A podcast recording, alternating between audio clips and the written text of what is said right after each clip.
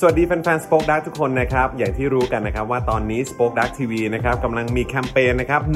15,000 ผู้สนับสนุนนั่นเองนะครับ ตอนนี้เนี่ยนะครับก็มีแฟนๆ เจาะข่าวตื้น แฟนๆ Daily Topic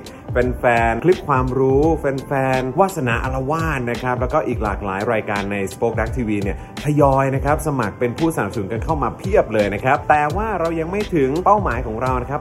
15,000 supporter หรือว่า 15,000 member นั่นเองนะครับ เพราะฉะนั้นนะครับใครที่ยังไม่ได้เป็นผู้สนับสนุนของเราแบบรายเดือนนะครับ ก็สามารถสนับสนุนได้ตามวิธีนี้เลยนะครับ ง่ายมากๆเลยครับ แค่เวลาไม่ถึง 1 นาทีครับ คุณก็สามารถเป็นผู้สนับสนุนของเราได้แล้ว อยากรู้ว่าทำยังไง ไปดูคลิปกันเลยครับ สำหรับคุณผู้ชมที่อยากสนับสนุนเราผ่านทาง Facebook Supporter นะครับ คลิกเข้าไปที่หน้าแฟนเพจของ Spoke Dark TV และรายการในเครือของเรา และกดปุ่ม Become a Supporter หรือกดปุ่ม Support Now ที่อยู่ใต้คลิปรายการของเราก็ได้ครับ และเข้าไปเลือกได้เลยนะครับว่าจะชำระเงินผ่านทางช่องทางไหน ไม่ว่าจะเป็นบัตรเครดิตเดบิต เครือข่ายมือถือ หรือ Wallet ต่างๆ ก็ง่ายนิดเดียวครับ พอคลิกเข้าไปแล้วก็อย่าลืมใส่ข้อมูลและรายละเอียดให้ครบถ้วนนะครับ พอครบถ้วนแล้วก็กดปุ่ม subscribe แค่นี้คุณก็เป็น supporter ของ Spoke Dark TV แล้วครับ สำหรับคุณผู้ชมที่อยากสนับสนุนเราผ่านทาง YouTube Membership นะครับ ง่ายมาก ๆ เลยครับ เพียงแค่กดที่ปุ่มจอยข้างปุ่ม subscribe ใน YouTube Channel ของเรานะครับ เมื่อกดปุ่มจอยแล้วนะครับ เลือกได้เลยนะครับ ว่าอยากจะสนับสนุนเราในแพ็กเกจไหนนะครับ และหลังจากนั้นครับ เลือกวิธีในการชำระเงิน และกรอกรายละเอียดให้ครบถ้วนนะครับ แล้วกดปุ่ม subscribe ครับ แค่นี้คุณก็เป็นเมมเบอร์ผู้สนับสนุนของเราแล้วครับ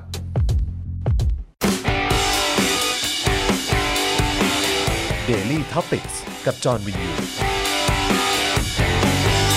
สวัสดีครับ ต้อนรับคุณผู้ชมและคุณผู้ฟังนะครับ เข้าสู่ Daily Topics Exclusive นะครับ ประจำวันที่ 1 ตุลาคมนะฮะ 2564 นะครับ อยู่กับผมจอมยูนะครับ และแน่นอนครับที่รอคอยกันอยู่เลยนะครับ พี่ถึกใบตองแห้งครับ สวัสดีครับพี่ถึกครับ สวัสดีครับนะฮะ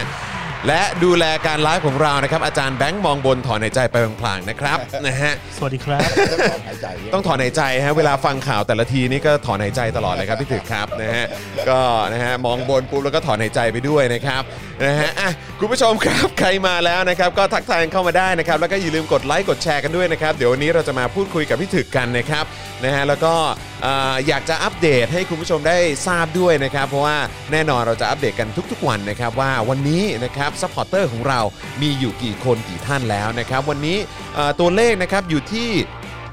เอ่อ 8,332 อ่า8,332 ท่านนั่นเองนะครับนะเพราะฉะนั้นก็ใครที่ยังไม่ได้สมัครเป็นผู้สนับสนุนของเรานะครับไม่ว่าจะเป็นทาง Facebook หรือว่าทาง YouTube นะครับก็สามารถสมัครกันได้เลยนะครับแล้วก็เมื่อสักครู่นี้ก่อนเข้ารายการนะครับก็เห็นมีคุณผู้ชมสมัครกันเข้ามาเพียบเลยนะครับขอบพระคุณมากๆเลยนะครับยังไงก็ช่วยสนับสนุนพวกเราด้วยละกันนะครับสองช่องเอ่อสองช่องทางเช่นเคยนะครับไม่ว่าจะเป็น YouTube Membership นะครับซึ่งเดี๋ยวขออนุญาตบอกวิธีก่อนละกันนะครับพี่ถึกครับนะฮะก็ช่องทางในการสนับสนุนเรานะครับเริ่มต้นจาก YouTube ก่อนละกันนะครับ u t u b e เนี่ยนะครับก็คือกดปุ่มจอยหรือสมัครนะครับอ่าที่อยู่ข้างปุ่ม subscribe นะครับใครที่ตอนนี้กำลังดูไลฟ์แชทเอ่ออยู่เนี่ยนะครับก็ปิดไลฟ์แชทลงไปก่อนนะครับนะฮะแล้วก็ไปกดปุ่มจอยนะครับแล้วก็เลือกแพ็กเกจได้เลยนะครับซึ่งก็มีหลากหลายแพ็กเกจให้คุณได้เอ่อเลือกได้เลยนะครับว่าสะดวกแพ็กเกจไหนนะครับแล้วก็สนับสนุนเรากันแบบยาวๆ ทุก ๆ เดือนนะครับนะฮะแล้วก็พอเลือกได้ปุ๊บเนี่ยเขาก็จะพาไปที่อ่าหน้าชำระเงินนะครับซึ่งคุณก็สามารถเลือกได้เลยนะครับว่าอยากจะอ่าชำระเงินนะครับผ่านทางอ่าวิธีการไหนนะครับจะเป็นบัตรเครดิตนะครับเดบิตก็ได้นะครับวอลเล็ตต่างๆนะครับหรือว่าเครือข่ายโทรศัพท์มือถือก็เข้าไปกรอกรายละเอียดให้เรียบร้อย แล้วก็กดยืนยันแค่นี้คุณก็เป็นเมมเบอร์ของเราแล้วครับใช้เวลาไม่ถึงนาทีก็เสร็จแล้วครับนะฮะรวมถึงทาง Facebook ด้วยนะครับยิ่งง่ายเข้าไปอีกใครที่ชอบดูเอ่อรายการของพวกเราผ่านทาง Facebook นะครับก็ใต้ไลฟ์นี้นะครับข้างกล่องคอมเมนต์ครับมีปุ่มสีเขียวพร้อมรูปหัวใจอยู่นั่นคือปุ่ม Become a supporter นะครับกดปุ่มนั้นได้เลยนะครับนะแล้วก็ไปเลือกวิธีการชำระเงินนะครับหลากหลายช่องทางเช่นเดียวกันนะครับตามความสะดวกของคุณผู้ชมและคุณผู้ฟังเลยนะครับพอเลือกได้ปุ๊บก็กดเข้าไปนะครับแล้วก็ไปกรอกรายละเอียดนะครับเช่นเดียวกันครับใช้เวลาแป๊บเดียวครับไม่ถึงนาทีก็เสร็จแล้วนะครับแล้วก็กดยืนยันนะครับแค่นี้คุณก็เป็นซัพพอร์เตอร์ของเราทาง Facebook แล้วนะครับแล้วก็นอกจากนี้ก็ยังมีการสนับสนุนพวกเราได้แบบรายวันก็มีนะครับผ่านทางบัญชีกสิกรไทยนะครับ0698975539 หรือสแกน QR Code นะครับเติมพลังแบบรายวันได้นะครับหรือว่า ว่าทางเอ่อส่งดาวเข้ามาก็ได้ ไปช้อปปิ้งกันที่ Spoke Dark Store ก็ได้นะครับ หรือนะฮะใครเอ่อคุณผู้ชมท่านไหนที่อยู่ต่างประเทศนะครับ ก็สามารถสนับสนุนเราผ่านทาง PayPal ได้ด้วยเหมือนกันนะครับเออขอบคุณคุณเกียรติคุณด้วยนะครับแหมเมื่อสักครู่นี้เห็นเอ่อสมัครเอ่อเข้ามานะครับแล้วก็จ ฝาก ริง ด่า ๆ นา มี ยก ก่อน ด้วย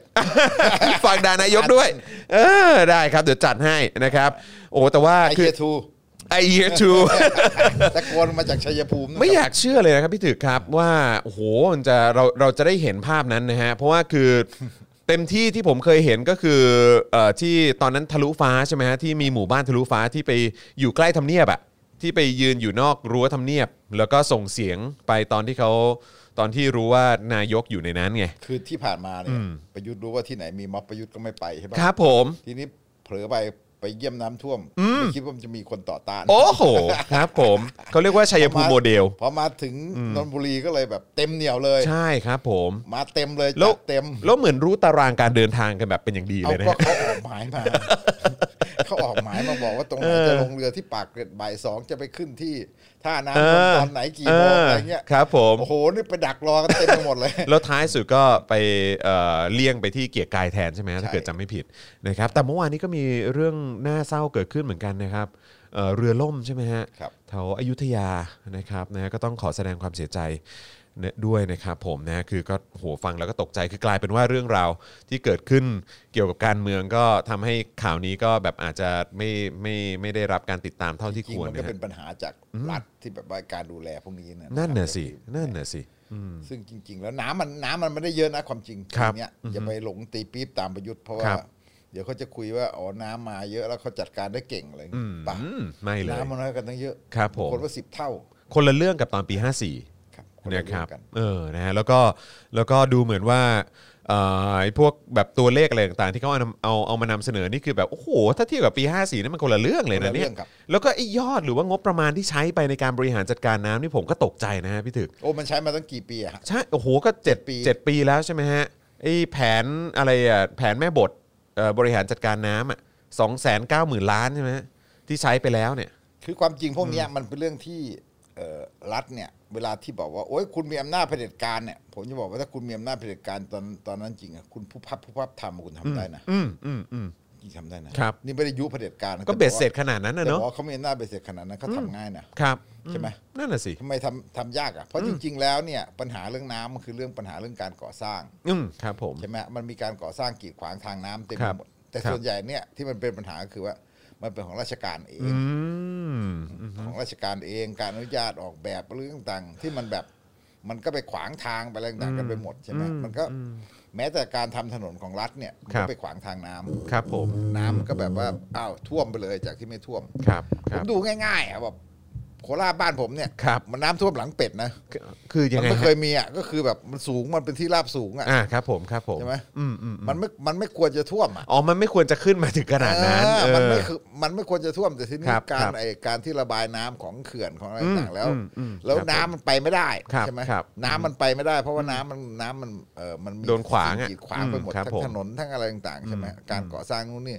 มันก็ท่วมในตัวเมืองก็ท่วม ครับ มันท่วมได้ไงอ่ะ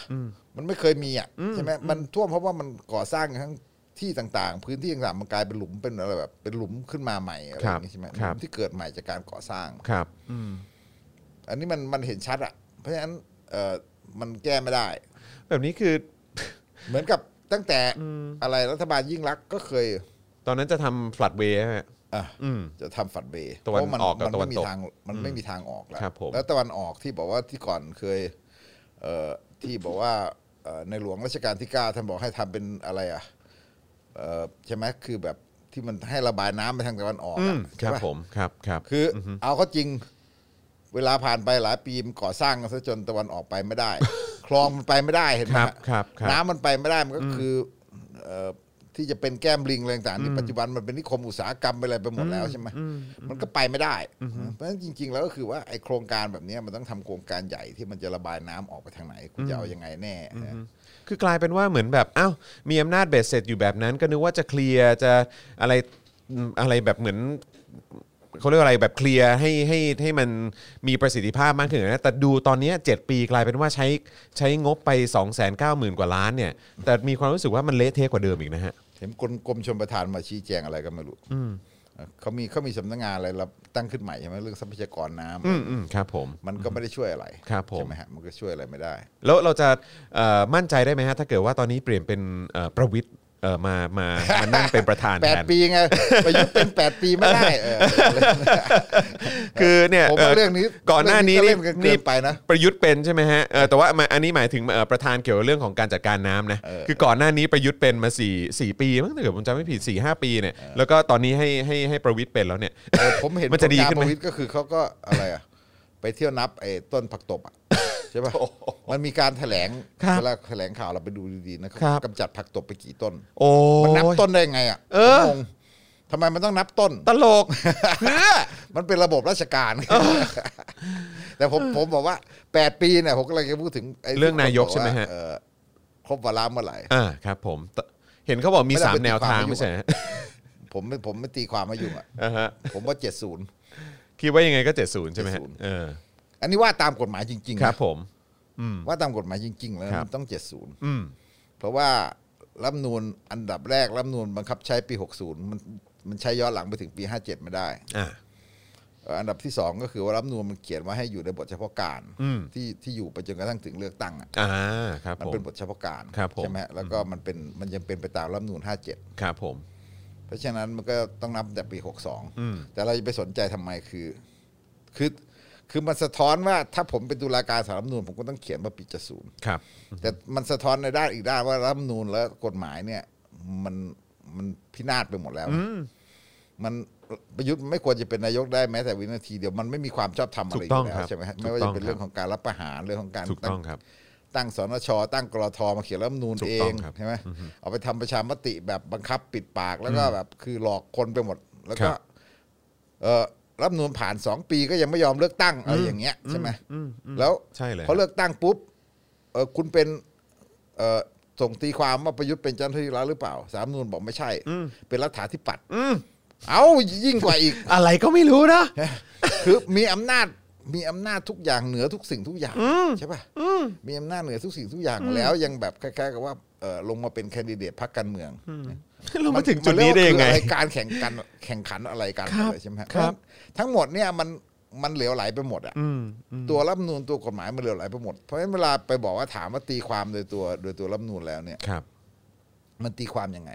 มันก็ต้องตีความเจ็ดศูนย์แหละ อืม แต่เราก็ต้องบอกว่ามันมันเละทั้งเละทั้งเละทั้งฉบับอ่ะ ครับ แล้วก็หมายถึงว่ามันก็คือประยุทธ์มันก็ไม่ควรจะอยู่แม้แต่วินาทีเดียว ถูกต้องครับ ถูกต้อง นั้น ค มั รับ นก็คือว่าถามว่าไอ้ไอ้ตัวเนี้ยแต่ผมเข้าใจว่าตัวนี้ก็คือฝ่ายค้านเอามาเล่นเพื่อ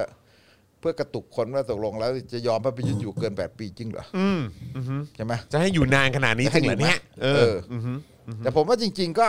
เราเห็นสัญญาณช่วงช่วงช่วงนี้มันก็ชัก เออ ผมก็ชักประหลาดแล้วนะ ผมก็มีความรู้สึกว่ามันแรงกว่าที่เราคิดนะเพราะเรายังคิดว่าประยุทธ์กับประวิทย์เนี่ยยังไงก็ไม่ไม่แตกกัน ครับผม แล้วเขาแตกไม่ได้เพราะเขาแตกเมื่อไหร่เขาตายทั้งคู่ อืม ใช่ไหม คืออันนี้มันเหมือนอยู่ในภาวะจำยอมอะไรอย่างเงี้ยแหละณเวลานี้ใช่ไหม เออแต่สถานการณ์มันเหมือนกับ เอ๊ะมันยิ่งพัฒนาไปฮะใช่ไหมคือพยายามจะแบบว่าไอ้สสเก้าคนห้าสิบห้าคนไปประชันกันที่วันนั้นน่ะ ครับ แล้วก็พยายามจะจัด ทีนี้สับหลีกละจัดวอลเปเปอร์มาให้แบบ ให้มีคนไปเดินตามประยุทธ์ด้วยอะไรอย่างเงี้ยก็ยังเกิดอะไรอ่ะ เพื่อนประยุทธ์ไปโผล่เขาพัก บอกว่าจะมีประหลัดชิงตั้งพักอีกอะไรอย่างเงี้ยใช่ไหมซึ่งข่าวประหลัดชิงก็มานานแล้ว ครับ มัก็ ครั มี บ มานานแล้วว่าจะเป็นพักอีกพักหนึ่ง ครับ ที่ ผม สำรองไว้ แต่มันก็เหมือนกับว่ามีทีท่าของการที่ว่า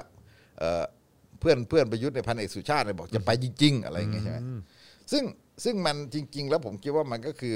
ความขัดแย้งเนี่ยมันไม่ลงตัว ครับ มันยังไงมันก็ยังอยู่ เพราะมันเป็นเรื่องระหว่างเอ่อมันเป็นเชิงระบบ มันไม่ใช่เรื่องระหว่างประยุทธ์กับประวิตยหรือว่าธรรมนัตมันเป็นเรื่องแบบเอ่อคล้ายๆ กับว่าระบบรับประหารสืบทอดอำนาจกับระบบพรรคการเมืองมันไม่ ครับ ลงตัวกัน มันเหมือนกับปี 2514 ที่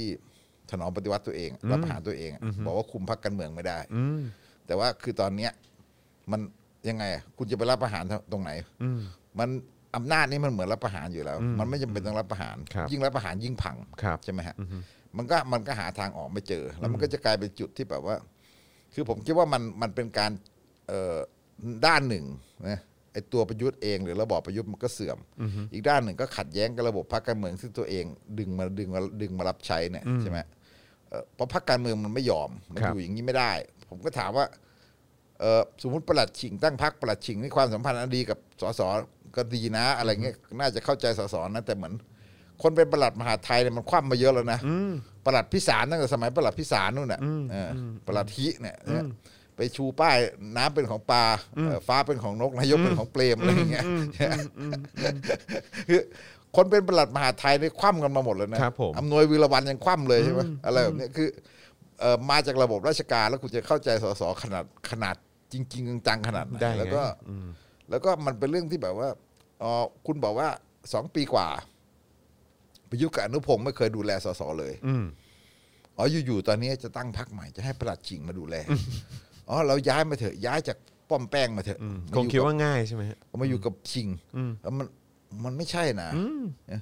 ผมเป็นสสผมก็คิดนะมันไม่ใช่มันไม่ใช่อย่างนั้น ถึงแม้ว่าสสมันต้องคิดว่าเวลาเลือกตั้งเราก็ต้องอาศัยประยุทธ์อาศัยอำนาจอาศัยอะไรแบบเนี้ยแต่เหมือนกับว่าแล้วเลือกตั้งเสร็จแล้ว เราอยู่แบบเดิมเหรอพลังประชารัฐโควต้าก็น้อยเก้าอี้ก็ไม่ได้เป็นรัฐมนตรีต้องถูกกดอย่างนี้เหรอเออสสมันมันจะยังไงล่ะ มันมันก็คิดหนักแหละนะถ้ามีมีโอกาสตัดช่องไปภูมิใจไทยไปแล้วนั่นจะยิ่งดีกว่าไปตั้งพักไปอยู่ชาติไทยอะไรอย่างเงี้ยนะตั้งพักของตัวเองใหม่ไม่ดีกว่าเหรออะไรเงี้ยมันมันมันไม่ใช่ง่ายนะ ครับ เพราะฉะนั้นผมว่าตัวประยุทธ์เองเนี่ยมันถูกกดดัน แล้วก็มันก็ไม่อยู่ครบเวลาหรอก จากทั้ง อยู่ ข้าง คร ใน บเว และ ลา ข้างนอก ไม่ได้ อืม ถูกถูกกดดันทั้งทั้งด้านในด้านนอก เพราะฉะนั้นไอ้เรื่อง 8 ปีนี่มันก็โอเค ก็เอาเถ ผ อะ มว่า 8 ปีนี่ยากมา เอก อเออ แล้วก็ เอออี อีกอย่างหนึ่งก็คือว่าเออมันเสื่อมจนกระทั่งแบบเหมือนกับพรรคพลังประชารัฐเองก็รู้ไงมันถึงเกิดเกิดปัญหาว่าถ้าคุณเอาประยุทธ์เดินหน้าต่ออะไรเงี้ยเอาประยุทธ์ชูต่ออใช่ไหมมันก็มันก็คุณหาเสียงยากอะมันหาเสียงยากใช่ไหมถึงแม้ว่ามันจะมีอำนาจช่วยมีอะไรต่างๆ ช่วยทุกอย่าง แต่มันก็เหมือนกับว่าถ้าเขาหาคนมาเปลี่ยนได้นะคนที่เป็นที่ยอมรับของเครือข่ายชนชั้นนำอนุรักษ์นิยม หรือภาคธุรกิจอะไรต่างๆ ซึ่งมีเหรอ มันไม่มีอะ ก็นั่น ผมว่า น่ะสิ มันก็ไม่มี เออ เรามานั่งนึกเราดูยังไงก็ไม่มี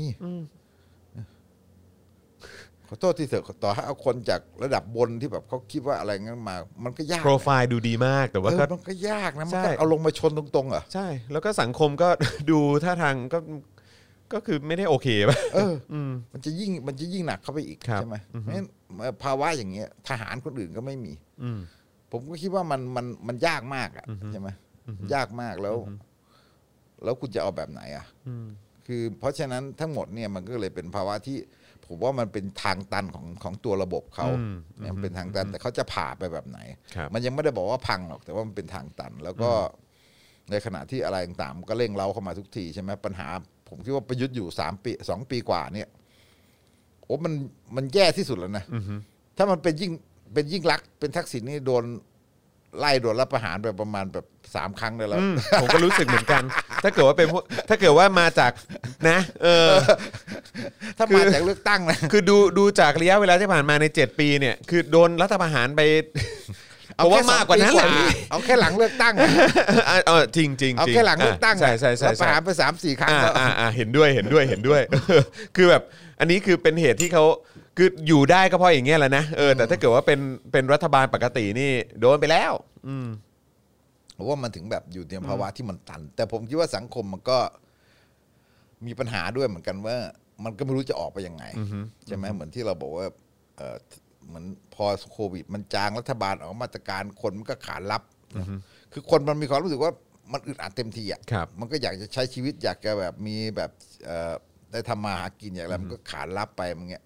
มันก็เหมือนแบบผมผมเปรียบเทียบว่าจิตวิทยาจนจับตัวประกันใช่ปะ ครับครับ พอมันคลายล็อกเข้าหน่อยคนก็ดีใจอะไรเงี้ยมันก็มันก็จะอยู่แบบเนี้ย แล้วสังคมมันก็มองไปข้างหน้าเหมือนเหมือนกับว่ามันมองไม่เห็นว่าทางออกมันคือยังไง นอกจากคิดว่าเรื่องยุบสภาเลือกตั้งใหม่อะไรเงี้ยแต่ว่ามันก็เหมือนกับว่า ถ้ามันก็มันก็มีความวิตกความกลัวของการที่ว่ามันจะเกิดแบบอะไรที่มันแครชรุนแรงในประเทศ แล้วมันแบบมันจะเป็นภาวะที่ไม่เหมือนเดิมอีกต่อไป มันเป็นสิ่งที่ไม่เหมือนเดิม แล้วไม่มีใครคาดเดาออกว่าเอ่ออนาคตมันจะเป็นยังไง คือคิดว่าถ้าเกิดเขายังพยายามดันทุลังไปอย่างนี้ การเปลี่ยนแปลงที่รุนแรงมากๆเนี่ยมันจะเกิดขึ้น มันอาจจะมีโอกาสเกิดขึ้นได้หรือเปล่าฮะแบบนี้ การเปลี่ยนแปลงที่รุนแรงมากๆมันอาจจะเกิดขึ้นก็ได้ใช่ไหมฮะมันอาจจะเกิดขึ้นก็ ถ้ายั ได้ งดันทุรังอยู่ แล้วก็เออแล้วมันไม่สงบหรอกมันเกิดขึ้นได้ แล้วก็มันก็ทำให้แบบเอ่อคนจำนวนหนึ่งก็เลยกลัวกลัวก็เลยกอดไว้ว่าเอากอดสภาพปัจจุบันไว้ เอาไว้ ถึงแม้ ก่อน ว่าจะ ไม่ชอบประยุทธ์อะไรอย่างเงี้ยอะไรเพราฉ แต่มันจะ ฉ กอดได้อีกนานแค่ไหนถามจริง ซึ่งอันเนี้ยผมก็คิดว่ามันก็มันก็มันก็มี มันก็มีปัจจัยของมันอยู่ว่า ค มั รั น บ เป็นภาวะชั่วคราว ครับ มันเป็นภาวะชั่วคราวที่เราไม่รู้ว่ามันยาวนานแค่ไหน แต่ว่าเรามองไปข้างหน้าเนี่ยใช่ไหมผมว่าเศรษฐกิจมันก็แย่นะมั ยิ่ง ไม่ แย่ลได้ง ดี ไป นะ อีกครับ ใช่ครับ บางคนเชื่อว่าเศรษฐกิจโลกดี ผมก็ว่าไม่ดีนะใช่ไหม อือฮึแล้วถ้าเศรษฐกิจโลกไม่ดี แล้วในบ้านเราเนี่ยยังคงมีเรื่องของพรกฉุกเฉิน วัคซีนก็ยังไม่ทั่วถึง ใช่ไหมฮะแล้วจะเปิดแล้วแม้กระทั่งการเยียวยาการชดเชยอะไรต่างๆ วันนี้คนละครึ่งรู้สึกว่าก็ล่มอีกนะฮะ ใช่ ใช่ไหมฮะ ทุกคนก็ อบ อ แ กว่าปีหน้าเนี่ย ไม่มีสำนักไหนที่คาดการณ์แล้วว่าปีหน้านักท่องเที่ยวมันจะกลับมาเท่าเดิ ไม่มีทาง ไม่มี นะ มันไม่มี จีน ทางเป็น จี ไป นก็ไม่ได้ ปีหกหกก็ยังไม่ได้ เออจีนเขาก็ไม่ได้ส่งเสริมให้นักเอ่อ เออ ให้นักท่องเที่ยวเขามาออกข้างนอกประเทศแล้ว อ่าผมมองจีนเนี่ยจีนมันกลับไปเป็นสังคมนิยมนะขำอยู่แซว หนักขึ้นกว่าเดิมอีกฮะ เออไม่หมายถึงว่าผมว่าจีนมันคุมคุมเศรษฐกิจ ครับอือฮึ มันรู้สึกว่าถ้าปล่อยไปอย่างนี้มันจะฟองสบู่ อืม มันก็ใช้วิธีอ้อมคุม ครับผม ใช่ไหมคุมไอ้คุมเรื่องแบบไอ้ด้านแบบอย่างเอเวอร์แกรนอย่างนี้ อ่า ปล่อยให้ล้มอย่างเงี้ย ครับ ใช่ไหม ผม แล้วก็ ครับผม เอ่อแบบสกัดพวกอาลีบาบาอะไรพวกนั้นคืออคือเหมือนก็กลัวว่ามันจะมันจะมันจะมันจะขึ้นไปเกิน อืม ส่วนอเมริกาก็พยายามจะผ่านกฎหมายเงินกู้อะไรก็สู้กันในรัฐสภาใช่ไหมมันก็เหนื่อยมาก ครับผม ซึ่งผมคิดว่าในภาวะอย่างนี้เนี่ยมันมันไม่ใช่ว่ามันไม่ใช่ว่าเศรษฐกิจโลกมันจะเฟื่องฟูมันทุกคนมาพยายามที่จะแบบเออก็เออคล้ายๆกับว่ามันก็มันก็จะมีการลักษณะของการที่ตีข่าวดี อืม อยู่ด้านหนึ่ง แต่จริงๆไอ้ด้านข่าวร้ายเนี่ยมันก็เห็นอยู่ชัดๆใช่ไหม ก็ต้องยอมแล้วว่าเดี๋ยวมันก็มันคือเศรษฐกิจโลกในอีกแบบปี 2 ปีนี้อย่างต่ำก็คิดว่ามันก็คงยังอืดอยู่อะ ผมว่ามันหนัก ต้องใช้คำว่าอืดเลยแหละ มันมันหนักของความผันผวนในวิชาเศรษฐแต่เราไม่ใช่นักเศรษฐศาสตร์ อ่ะครับ หมายถึ ผม งว่า ในวิชาเศรษฐศาสตร์เราดูง่ายๆ มันก็คือว่า มันก็คุณแบบคล้ายๆว่ามันก็คือแบบมันมีการอัดฉีดเต็มไปหมดใช่ไหมแต่ว่าคุณจะยุติการอัดฉีดนี้ยังไงใช่ไหมอเมริกาเงินเฟ้อใช่ไหมแล้วแล้วคุณจะคุณจะควบคุมยังไงอะไรแบบเนี้ยซึ่งน้ำมันเหมือนกับน้ำมันขึ้นหกครั้ง ใช่ใช่ คนด่ากันเต็มไปหมด แต่ผมผมช็อกมากเลยนะทำไมมันขึ้นแบบที น้ำมันโลก ขาด มันขึ้นจริง เอออือฮึ ใช่ไหม ครับ แต่ของเราในกองทุนน้ำมันมันเก็บ ครับผม ทำนาบนหลังคนอีก ครับผม ถูกต้องครับมันเละเทะจริงๆพี่เถิก ของเราในยระบบมันเละไปหมด เออ ใช่ไหม แล้วผมก็แปลกใจว่ามันก็ยังมีคนแบบ แต่ว่าโอเคผมเข้าใจบางทีผลประโยชน์มันก็ผลประโยชน์ของใครของมันบางทีมันก็มันก็ไม่ได้แคร์นะเออฮะระบบ ของ มัน เรา จะเละเทะแค่ไหนก็ ขอ ช่าง ง เราระบบมันเละไปแล้วอ่ะ อืมครับผม ใช่ไหมระบบที่บอกว่าไอ้อะไรอ่ะเอ่อแก๊สโซฮอลอ่ะเอ่อเอาเงินไปอุ้มแก๊สโซฮอลแล้วบอกว่ามันมันช่วยช่วยเกษตรกรอะผมก็ยังรู้สึกว่ามันไม่ได้ช่วยเท่าไหร่นะ นั่นน่ะสิ มันมันกลายเป็นแบบโรงงานพวกเอ่ออีเทานอลอะไรพวกเนี้ย ครับผม ซึ่งซึ่งมันขึ้นมาเต็มไปหมด มันก็เราบอกว่าเอ่อไอ้ทุกวันนี้เนี่ยมันก็มีแบบเอ่อที่มันก็มีคนบอกว่าอย่างคุณเซรนีก็เขียนเรื่องพลังงานเรื่องอะไร ครับ ใช่ปะไอ้ที่ ครับ หุ้นพลังงานที่มันขึ้นขึ้นคือทุกวันนี้เนี่ย เออมันต้องจ่ายค่าไฟ เราต้องไปจ่ายค่าไฟสำรองเพื่อเพื่อสำหรับซื้อซื้อไฟฟ้าเอกชนเนี่ยมากมายมหาศาลทั้งที่มันไม่ได้ใช้อะไรอย่างเงี้ยใช่ไหมทั้งที่มันไม่ได้ใช้ ครับ แล้วก็คุณแบบไอ้พวกนี้หุ้นขึ้นแต่เราเราแย่ไปหมดอย่างเงี้ ค ย รับ เนี่ยซึ่ง ครับ ภาวะอย่างเงี้ยผมว่ามันมันมีอะไรหลายอย่างที่มันมันมันรอระเบิดอยู่เต็มไปหมดใช่ไหมแล้วประยุทธ์เนี่ยมันไม่ได้อยู่ในภาวะของของอำนาจรัฐหรือ หรือแม้แต่ตัวรัฐราชการของประยุทธ์มันไม่ได้อยู่ในภาวะที่มันรับมือพวกนี้ได้ อืมไม่ได้ไม่ได้เป็นคนที่มีความสามารถจะแก้ไขปัญหาว่างั้นดีกว่า แม้กระทั่งคนรอบตัวก็ดู ก็ดูไม่ได้มีความสามารถในการจะแก้ปัญหาได้เหมือนกันนะฮะ เอ้ยแต่คนคนรอบตัวประยุทธ์อาจจะเก่งก็ได้นะ เลยฮะอืมแต่ทำไม ไม่งั้น ดู พวกเสเนี่ยไม่งั้นพาประยุทธ์มาถึงขั้นนี้ไม่ได้หรอก ผมเนี่ยผม ไม่ นี่ ไอ้ไอ้คิดว่าป การ ระยุทธ์เนี่ย ไม่ไอการอยู่ในอำนาจนี่ผมไม่แปลกใจพี่ตึกแต่คือหมายถึงว่าไอ้เรื่องของการแก้ไขปัญหา แบบสังคมและเศรษฐกิจเนี่ยคือแบบว่ามันดูมันดูไม่ได้เห็นมี มันก็ไม่เป็นเอกภาพ มันก็ เออ มีทีมงานที่ช่วยประทับประทังอะไร ครับ แก้ปัญหาเฉพาะหน้าใช่ไหมฮะแต่ว่าถ้าพูดถึงว่าเราถามว่าเอ่อตัวอย่างอย่างเช่นว่าประยุทธ์เนี่ยเอ่อเวลาไปพูดเนี่ย เราจะเห็นไหมประยุทธ์เนี่ยมันจะมีคนล่างสปีดให้พูด อืม แต่ตัวเองก็ไปพูดอะไรที่ฉลาดฉลาดเช่นฝนน้ำท่วมให้สวดมนต์น้ำท่วมให้เลี้ยงปลาอะไรอย่างเงี้ยใช่ป่ะใช่ป่ะอันนั้นคือคือนอกบทอะไอ้ไอ้บทเนี่ยบทที่เขียนมาเนี่ยมันอีกอย่างหนึ่งใช่ แต่ ไหม แต่ไอ้ที่นอกบทนี่แหละคือตัว แเา ตัว ที่ พัง เออไอ้ไอตัวตนประยุทธ์มันออกมาเวลาพูดอย่างนี้ ครับผมมันมันมันปิดไม่มิด มันปิดไม่มิด คือผมเข้าใจว่ารอบตัวประยุทธ์มันมีทีมงานทหารแบบที่มันเอาระดมมาแบบเต็มไปหมดอะมาช่วยอ่ะ เออ ใช่ไหม ครับ ไม่รอด มันมีทีมงานทหารมีทีมงานไอ้พวกแบบประเภทแบบนักวิชาการพวกเอ่อสำนักงานสภาพัฒน์พวกอะไรต่างๆเนี่ยคงจะเอามาเต็มไปหมดอะ ครับผม ที่จะมาช่วยประยุทธ์อ่ะ ครับผม แต่มันยังไม่รอดอ่ะ ครับผมทำขนาดนี้แล้ว เออ ทำขนาดนี้แล้ว โอ้ตายตายตายเอ แต่มันมันมันเป็นภาวะที่ผมคิดว่าสังคมไทยมันก็คือแบบ มันมันเรามองไปข้างหน้าเนี่ยมันเหมือนกับ เอ่ออะไรอ่ะ มันไม่จบง่ายใช่ไหมมันไม่จบง่ายจนกว่ามันจะบรรลุข้อเรียกร้องแบบที่มันถึงโครงสร้างจริงใช่ไหมวันก่อนอะผมยังอ่านที่ อ่านที่อาจารย์นิธิเขียนในมติชนสุดสัปดาห์ ครับ มันก็แบบว่า คือยังไงก็ตามแต่อาจารย์นิธิบอกว่ายังไงก็ตามแต่ถึงจุดหนึ่งเนี่ยสังคมมันจะจบด้วยการคอมโพมไ์มันต้องปณีประนอมระดับหนึ่ง แต่มันอยู่ที่ว่าใครสร้างอำนาจต่อรองในการปณีประนอมได้ใช่ไหมไอสิ่งที่คนรุ่นใหม่ทำหรือว่าการต่อสู้กับอะไรอย่างอยู่พวกนี้มันเหมือนเฮ้ยมันเหมือนดูเหมือนไม่มีความหมายตอนนี้มันเหมือนชนตึกใช่ปะแต่ผมคิดว่ามันก็คือมันก็คือการสร้างน้ำหนักของการเรียกร้องว่าตกลงแล้วนี่ก็คือแบบมันมันแลกมาด้วยการการต่อสู้ระดับนี้แล้วเนี่ยนะเอ่ออนาคตข้างหน้าเนี่ยมันประนีประนอมไม่ง่ายใช่ไหมฮะมันมันเปรียบเทียบง่ายๆว่า สมมุติว่าการเมืองมันเปลี่ยนอะไรเงี้ยเปรียบเทียบว่าสมมุติการเมืองมันเปลี่ยน สมมุติว่าเออมันมีการประนีประนอมขึ้นมาระดับหนึ่ง แล้วก็ยอมให้แบบเอ่อปล่อยอภัยโทษกันอะไรต่างๆกันอะไรแบบนี้ใช่ไหมนิรโทษอะไรกันเนี่ยเออมันไม่ง่าย มันจะไม่ง่าย เพราะว่ามันมีคนที่ยอมแลกขนาดนี้แล้ว ถ้าถ้าหมายถึงว่าถ้าคุณแบบว่าเออถ้ายอมแบบว่าสุดท้ายแล้วเอออ่ะอำนาจยอมตกลงกันได้ แล้วแบบแค่นิรโทษแค่ต่างๆเนี่ยผมว่าเราไม่ยอมคนรุ่นใหม่คือแบบว่าเฮ้ยสู้มาขั้นนี้ละ ใช่ มันไม่มีทางกลับไปนับหนึ่งอะไร ครับ ที่ ผม ที่อานนท์พูดใช่ไหม ครับ เพราะฉะนั้นเนี่ยไอสิ่งที่มันเกิดขึ้นเนี่ยมันก็คือแบบ เพราะฉะนั้นเนี่ยมันก็จะถ่วงไปเรื่อยๆ มันจะถ่วงไปเรื่อยๆ จนกระทั่งถึงตัวที่เป็นตัวตัวระบบตัวระบอบของประยุทธ์มันพัง ครับ เนี่ยไอส่วนไอส่วนของการที่แบบว่าอืมการที่จะคอมโพมไ์ในภายหน้าเนี่ยมันหมายความว่าเออมันต้องมันต้องเอ่อไม่ปล่อยให้ความยุติธรรมเอ่อยุติธรรมแบบ เอ่ออายุที่ทำแบบนี้เนี่ยมันสามารถที่จะลอยนวลพ้นผิดเหมือนเหมือนอดีตอะไรอย่างนี้ใช่ไหมเพราะฉะนั้นสิ่งเนี้ยมันก็คือว่าไอ้สิ่งที่มันตอกย้ำอยู่ตอกย้ำอยู่ทุกวันเนี่ยไม่ว่าจะเป็นทะลุฟ้าทะลุแก๊สเนี่ยนะฮะ ครับ มันมันมีน้ำหนักของมัน มันมีน้ำหนักของมันนะมันมีการมันเป็นเอ่อถึงแม้มันเหมือนชนตึกใช่ไหมฮะมันเราอาจจะพูดได้ว่า แต่มัน Impact นะ ผมว่ามัน Impact นะ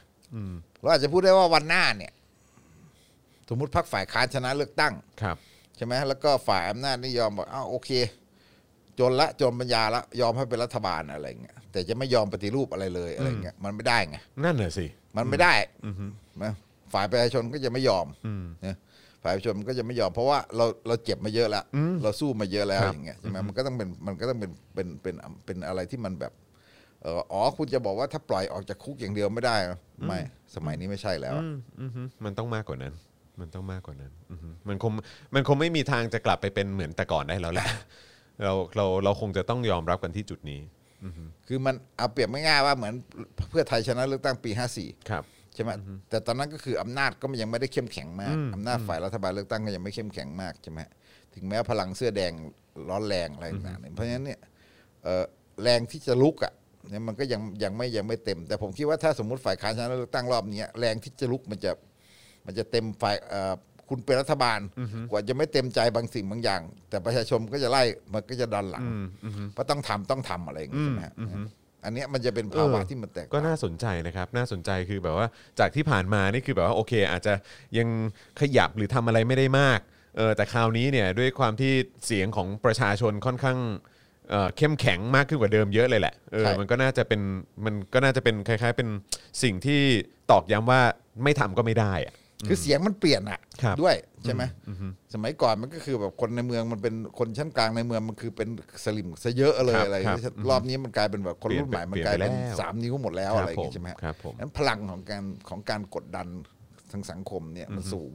ถึงแม้ตอนนี้มันจะดูว่าชนตึกนะ ผมยังคิดว่าไอ้ตึกเนี่ยมันก็คือแบบมันชนไปเรื่อยๆ มันก็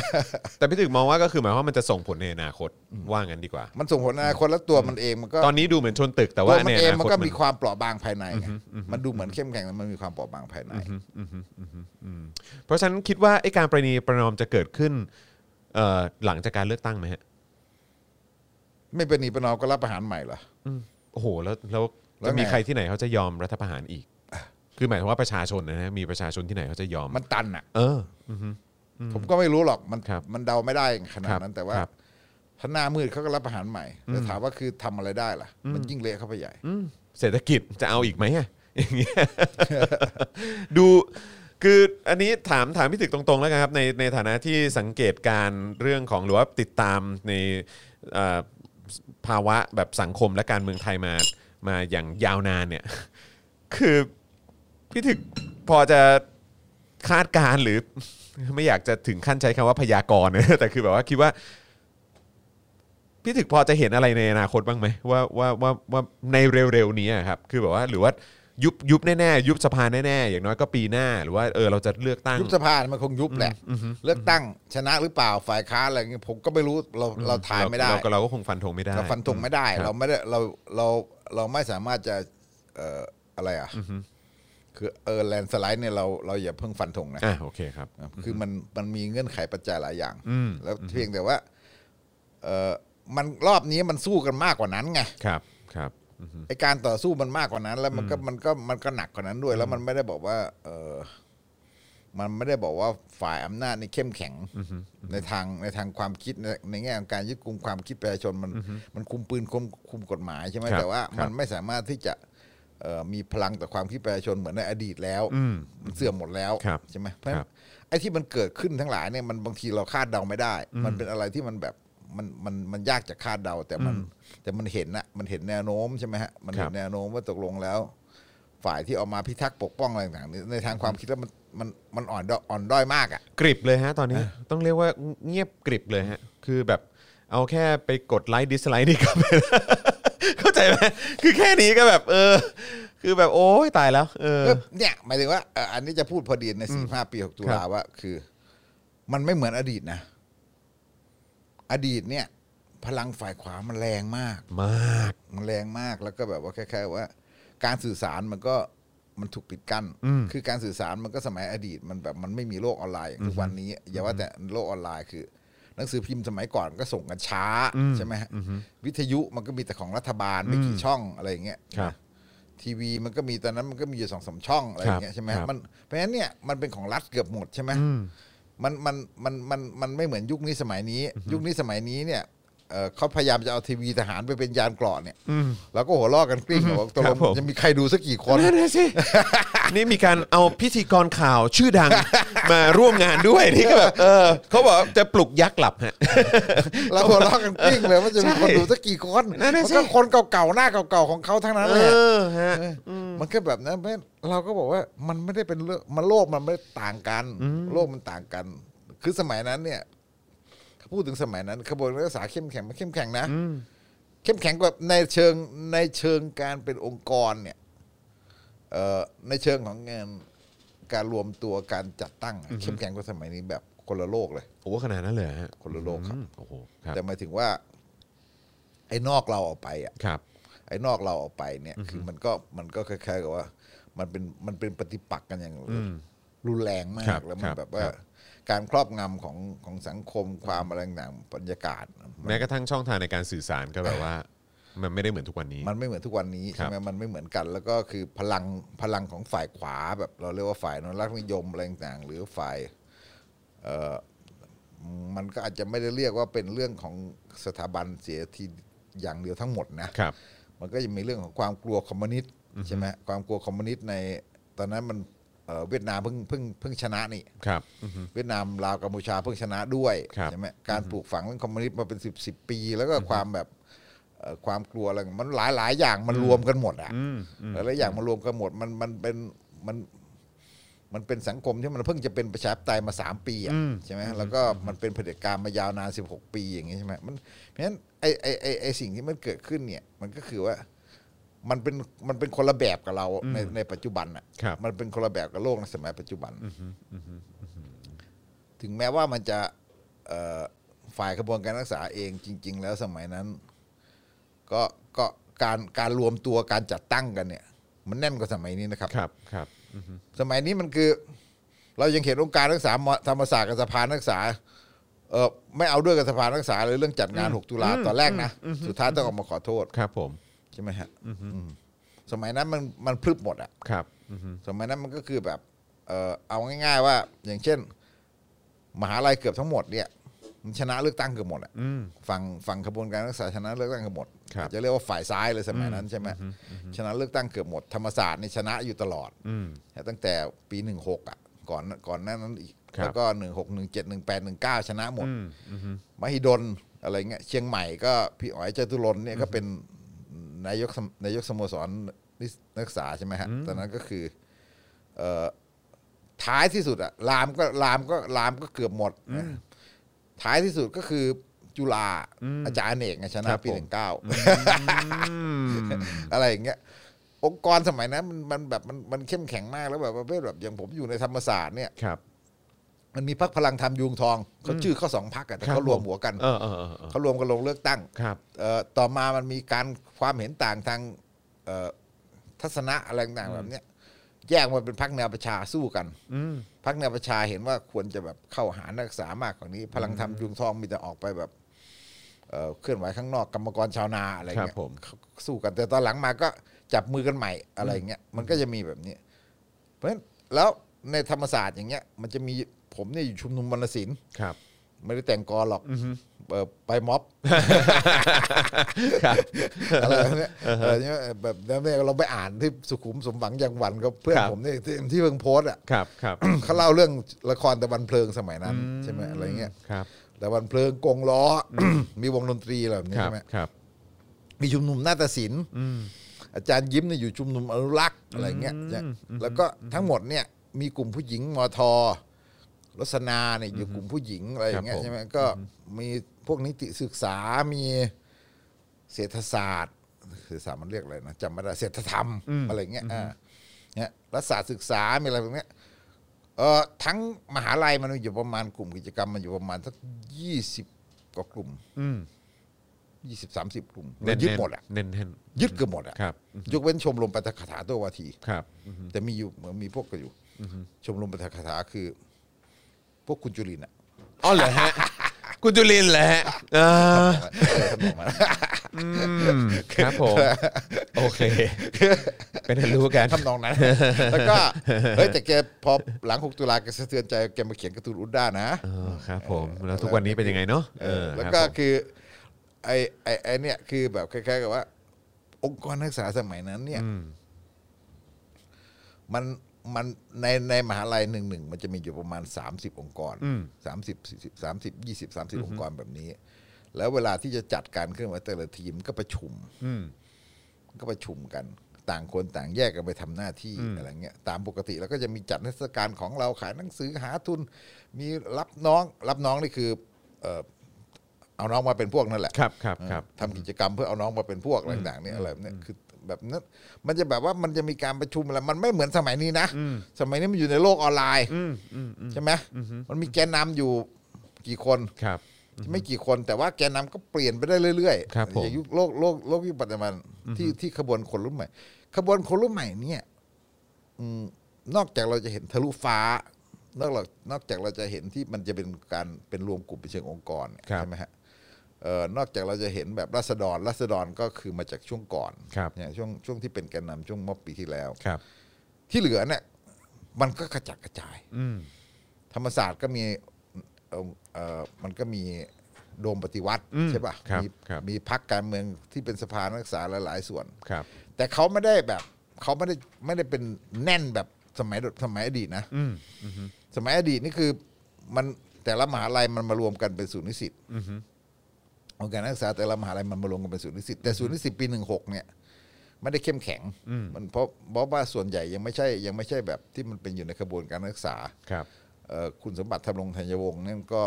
ยังแบบคือยังแตกแถวยังโต้แย้งกับคุณเสกสรรอะไรกันอยู่เนี่ยแล้วก็พอปีหนึ่งเจ็ดเนี่ยเอ่อก็ยังสับสนวุ่นปั่นป่วน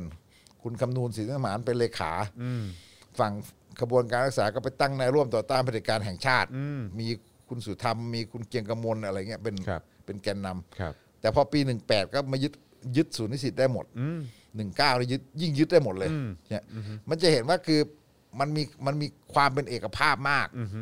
มีความเป็นเอกภาพ มีการจัดตั้งแบบที่เอ่อครบถ้วนสมบูรณ์แบบยึดไปหมด ตั้งแต่แบบเอ่อชุมนุมนาฏศิลป์ชุมนุมดนตรีไทย ครับ อะไรเงี้ยเอาดนตรีไทยมา ไป ทำบ หมด นต้นกล้าเออ เออฮะ อ่ะสมัยนั้นสนุกมาก เออ คือ เอาเล่าเกรดให้ฟังบอกว่าเอ่อตอนที่จะยึดชุมนุมนาฏศิลป์เนี่ยเขาก็ชวนกันไปส มัคร คือไอ้ชุมนุมนาฏศิลป์เก่าเนี่ย ครับ ก็เป็นพวกแบบ เอ่อไม่ได้สนใจกิจกรรมอะไรเงี้ยเขาก็เรียกเกณฑ์ระดมกันเฮ้ยพวกเราไปช่วยกันสมัครสมาชิกมาหน่อยสมัครสมาชิกเสร็จปุ๊บ เราก็โหวตเลือกพวกเราไปเป็นกรรมการยื่นชุมนุม ดนตรีไทยก็เหมือนกัน ดนตรีไทยวงต้นกล้าเนี่ยเฮ้ยไปช่วยกันสมัครหน่อยอุปกรณ์มันเยอะเลยเว้ยเฮ้ยมันมีเครื่องดนตรีเต็มเลย เออเออเออเออเออเออ เฮ้ย มันเป็นประโยชน์ได้เออ ไอชุมนุมดนตรีไทยก็งงปกติเนี่ย มาจากไหน มันจะมีสมัครมันจะมีสมาชิกอยู่ประมาณยี่สิบสามสิบคน นี่โผล่มาจากไหน อันนี้มันโผล่มาจากไหน เยอะม วะ ฮเยอะไหมฮะ เยอะขนาดไหนเนี่ยอยากรู้จัง โผล่ไปสมัครไปร้อยร้อยๆอะ โอ้ สองสามร้อยคนอ่ะ จากเดิม 20-30 คน โผล่ไปสมัครสองสามร้อย โอ้โห แล้วก็โหวตกันโหวตกันยึดชุมนุม ก็เวอร์ พวกเรา สิครับเป็นกรรมการผม เออ ไล่พวกนั้นออก โธ่ มาทำวงต้นกล้า เออเออเออเออเออเออเออเออ หามากอันเนี้ย เออ คือสมัยนั้นแบบคือมันยึดเกือบหมดฮะยึดกระทั่งชุมนุมเชียร์ ครับ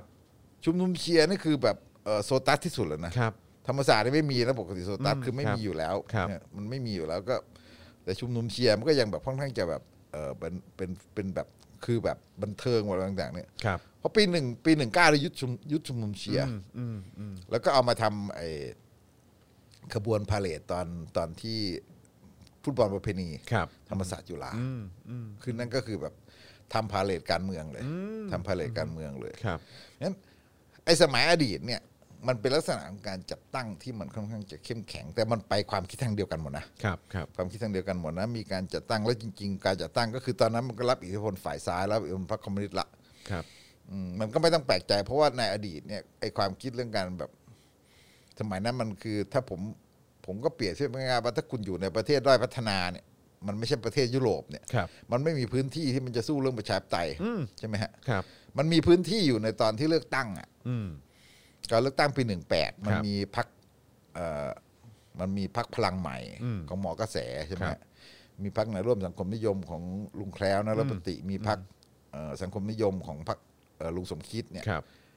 เออมันก็ชนะเลือกตั้งมาแล้ว ผมจำได้ว่าหลายหลายคนอยู่นะยี่สิบกว่าคนอะไรเงี้ยทำนองนั้นนะแต่พอพอปีหนึ่งเก้าถูกปราบหมดเลย หมายถึงว่ากลไกของรัฐทุกพื้นที่เนี่ย มันแบบ มันแบบคล้ายๆกับว่ามันบี้มันแอนตี้แล้วก็พยายามแบบแบบไม่ให้ได้ไม่ให้แทบไม่ได้ไม่ได้เลยอะ่ะสอบตกเกือบหมดเลย สอบตกเกือบหมดเลยได้มาเหลืออยู่คนคนสองคนอะไรแบบนั้นน่ะอันเนี้ยคอยดูว่าเขาจะบี้พักเก้าวไกลขนาดไหน อืม อันนี้ไม่ได้ไม่ได้บอกว่าเพราะเป็นติ่งส้มนะแต่หมายถึงว่า ครับ ไอเราก็รู้กันอยู่ว่าพรรคเก้าวไกลนะชูอะไร อ่าครับผม ใช่ไหมพรรคเก้าวไกลชูเรื่อง การแก้รัฐธรรมนูนทั้งฉบับ ครับ ไม่ยกเว้นหมวดหนึ่งหมวดสองชูเรื่องเอ่อการปฏิรูปสถาบันชู ครับ เรื่องหนึ่งหนึ่งสองแก้หนึ่งหนึ่งสองอะไรอย่างงี้ ชัดเจน ใช่ไหมครับเพราะฉะนั้นคอยดูว่าเขาจะบี้ขนาดไหน อืม แล้วเขาบี้ลงไหม อืม อืม ผมไม่เชื่อว่าจะบี้ลงเหมือนปีหนึ่งเก้าแต่ว่าอาจจะมีผลกระทบ มีผลกระทบแต่ว่าบี้บี้ไม่ลงเหมือนปีหนึ่งเก้าใช่ไหมงั้นเนี่ยไอไอไอไอยุคสมัยสมในอดีตเนี่ย มันไม่มีอะไรเลย คือพักการเมืองไม่มีละ ครับ สู้ในทางรัฐสภามันก็ไม่มีเอ่อในชนบทในอะไรต่างๆเขาคุมหมดยกเว้นที่มันเป็นเขตป่าของพรรคคอมมิวนิสต์อย่างเงี้ยมันก็คือเขาก็คุมหมดเพราะฉะนั้นเนี่ยไอไอไอภาวะตรงนั้นเนี่ยขบวนการศึกษาเราก็รู้ด้วยว่าขบวนการศึกษามันก็เริ่มมาจาก กระแสโลกด้วยนะฮะไอการต่อต้านสงครามเวียดนามไอสมัยยุคฮิปปี้ใช่ไหมเสรีภาพ ครับ ในการใช้ชีวิตใช่ไหมเออล็อกไอโลนตั้งแต่สมัยนู้นอ่ะมัน ครั ก็ บผม มันก็มันก็พัฒนามาเรื่อยๆมาเป็นขบวนการที่มันแบบต่อต้านการเหยียดผิวต่อต้านเอ่อเรียกร้องความเสมอภาคทางเพศในยุโรปใน ครับ อเมริกา ครับ มันมีการประท้วงของนักศึกษาฝรั่งเศสอะไรต่างๆมันมันส่งอิทธิพลมาหมด ครับ เออมันเป็นยุคแสวงหา มันเป็นยุคแสวงหาแล้วมันส่งอิทธิพลมาถึงเราเอ่อเพราะฉะนั้นเนี่ยมันก็เหมือนแบบเอ่อเราก็จะมีแบบเนี่ยคือชื่นชมเชกัวล่าอะไรต่างๆเนี่ยคือมันจะเป็นมันจะเป็นวีรบุรุษแบบนี้ ครับ ใช่ไหมฮะ ครับ เอ่อจิตรภูมิศักดิ์เนี่ยเนี่ยวีรบุรุษแบบนี้มันก็จะแบบว่าเพราะฉะนั้นแนวโน้มของนักศึกษานี่ก็คือไอการที่ยิ่งถูกปราบยิ่งถูกปราบก็ยิ่งเอียงไปทางที่แบบยังไงก็ต้องถึงสุดท้ายมันก็ต้องมันก็ต้องเข้าป่า ครับครับ เพราะฉะนั้นไอ้ความคิดเรื่องซ้ายเนี่ยมันมีมาก่อนละก่อน6ตุลาฝ่ายตรงข้ามก็ยิ่งกลัว มันยิ่งกลัวมันยิ่งปะทะกัน มันยิ่งกลัวก็ยิ่งคล้ายๆว่าในความกลัวของฝ่ายฝ่ายขวามันก็คือว่าเอ่อกลัวเป็นแบบ เพราะเอ่อเวียดนามกัมพูชาลาวเพิ่ง ครับ แพ้ ผม นะครับ เพิ่ง ผม อเมริกาเพิ่งแพ้นะแล้วก็ ก็ก็คือไม่แปลกใจมันดูมันดูใกล้ตัวมากอ่ะ ใช่ มันดูใกล้ตัวมาก ใกล้ตัวมาก จนแบบว่าคง แบบขนลุกขนพองอ่ะผมว่า เพ เออราะฉะนั้นเนี่ยไอ้ไอ้ไอ้ลักษณะอย่างเงี้ยมันก็รุนแรงแล้วไอ้การที่ลุกขึ้นสู้ของของประชาชนหลังปีหนึ่งหกเนี่ย มันกว้างขวางพอสมควรใช่ไหมฮะมันกระทบเยอะ อย่างเช่น ชาวนาภาคเหนือเนี่ยมันก็มีการเอ่อสะชาวนาภาคกลางภาคเหนือนี่มีการต่อสู้มีการตั้งสหพันธ์ชาวนาชาวไร่เรียกร้องลดค่าชาวนาแล้วสำเร็จนะ จริงๆมันมันเป็นผลมาถึงมามาอีกช่วงยาวนานช่วงหนึ่งนะครับก็คือลดค่าชาวนาจนสำเร็จออกเป็นกฎหมายเนี่ยแล้วก็ กรรมกรก็มีการประท้วงมีการเรียกร้องไปหมดตั้งแต่ยุคคุณเทิดภูมิใจดีเรียกร้องอะไรมันตั้งแต่สหภาพรัฐวิสาหกิจ ครับ เนี่ยสหภาพรัฐวิสาหกิจแล้วก็มาจนถึงแบบเอ่ออย่างกรรมกรฮาร่าอะไรเงี้ยมันก็มีเรื่องสวัสดิการเรื่องสิทธิ์ มันกระทบมาก มันก็เกิดศัตรูทั้งแบบพวกเอ่อที่เป็นแบบเอ่อกลุ่มกลุ่มที่แบบให้เช่าที่ดินอะไรต่างๆเนี่ยพวกคนรวยพวกอะไรต่างๆในชนบทที่แบบที่มันให้เช่าที่ดินมันก็มีการยิงผู้นำชาวนาอะไร ครับ ต่าง ผม ๆ ก็มาถึงกลุ่มของพวกแรงงานอะไรต่างๆเนี่ยซึ่งซึ่งถ้าเราพูดไปสมัยนั้นเนี่ยเอ่อพรรคชาติไทยยุคคุณประมาณยุคอะไรต่างๆเนี่ยมันก็คือตัวแทนของกลุ่มกลุ่มทุนนะกลุ่มทุนต่างชาติที่แบบตั้งแต่ญี่ปุ่นอะสมัยนั้นอะอะไรเนี่ยที่แบบคล้ายๆกับว่าเข้ามาตั้งโรงงานในเมืองไทยตั้งแต่ปีหลังปี 2500 ตามแผนพัฒนาเศรษฐกิจ ตั้งแต่ฉบับที่หนึ่งมา ครับ เพราะฉะนั้นพวกพวกกลุ่มทุนต่างชาติอะไรต่างๆนี่ก็แอนตี้พวกพวกเอ่อสหภาพการการตั้งสหภาพแรงงานอะไร ครับ ต่างๆมันก็มันความความแรงมันมาปะทะกันในช่วงเวลา 3 ปี ผมถึงว่ามันถึงแบบมันถึงได้เกิด 6 ตุลาใช่ไหมแต่ว่าไอไอไอสิ่งที่มันเกิดขึ้นเนี่ยก็คือว่ามันสังคมมันเปลี่ยนมาเยอะแล้ว ถ้าถ้าเราเทียบกับปัจจุบัน ถามว่าเขายุคเขาเนี่ย ปัจจุบันเนี่ย อำนาจที่มีอยู่เนี่ยเขาฆ่าคนแบบนั้นได้ไหม มันไม่ได้แล้วนะ ก็ได้เหรอะถ้าอยากจะทำแต่โลกมันแบบว่ามันมันรับไม่ได้แล้วมัน อืม อยู่ นั่น ใน น่ะสิ คนละยุคคนคละรับ สมัยแล้วคุณ ยุคที่แบบ มัน ภาพ มันมีแต่พม่าไง ใช่แล้วเหตุการณ์ที่เกิดขึ้นก็สามารถแบบออนไลน์เข้าไปได้เออแบบว่าคนสามารถเห็นภาพที่เกิดขึ้นได้ภายในหนึ่งนาทีก็ยังเห็นได้เลยอ่ะ มันมีแต่พม่าไง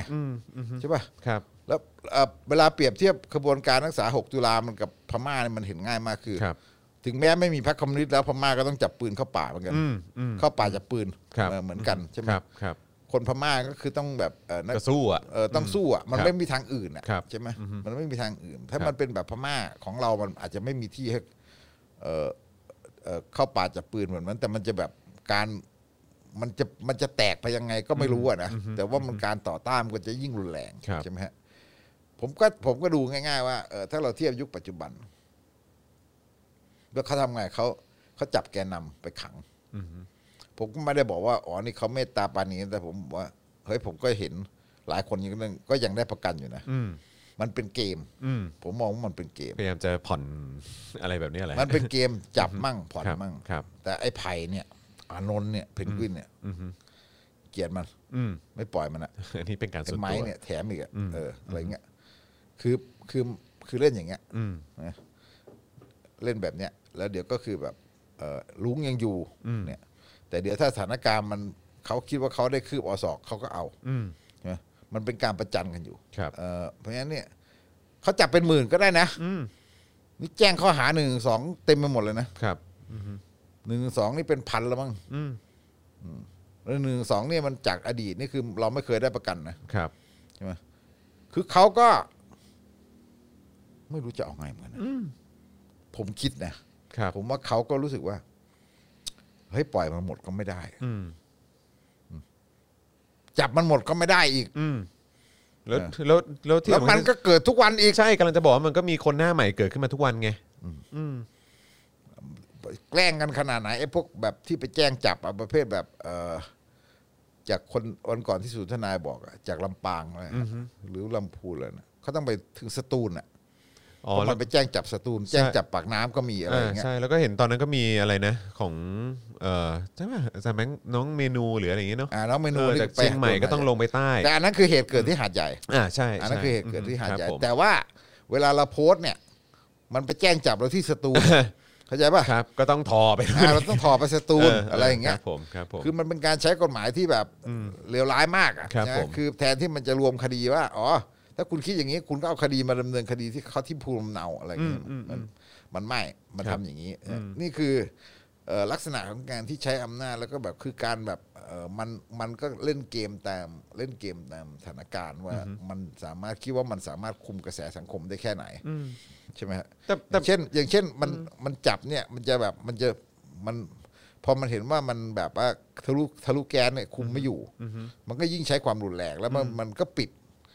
มันปิดมันปิดกระแสทะลุทะลุแก๊สสำเร็จตรงที่ว่าสังคมมันแบบเออมันมันมึนชาไปแล้วใช่ไหมพอสังคมมันมึนชาเนี่ยแต่พวกเราก็ยังช่วยกันแบบมันยังมีสื่อมีอะไรต่างๆที่ช่วยกันเสนอข่าวช่วยกันอะไรต่างๆ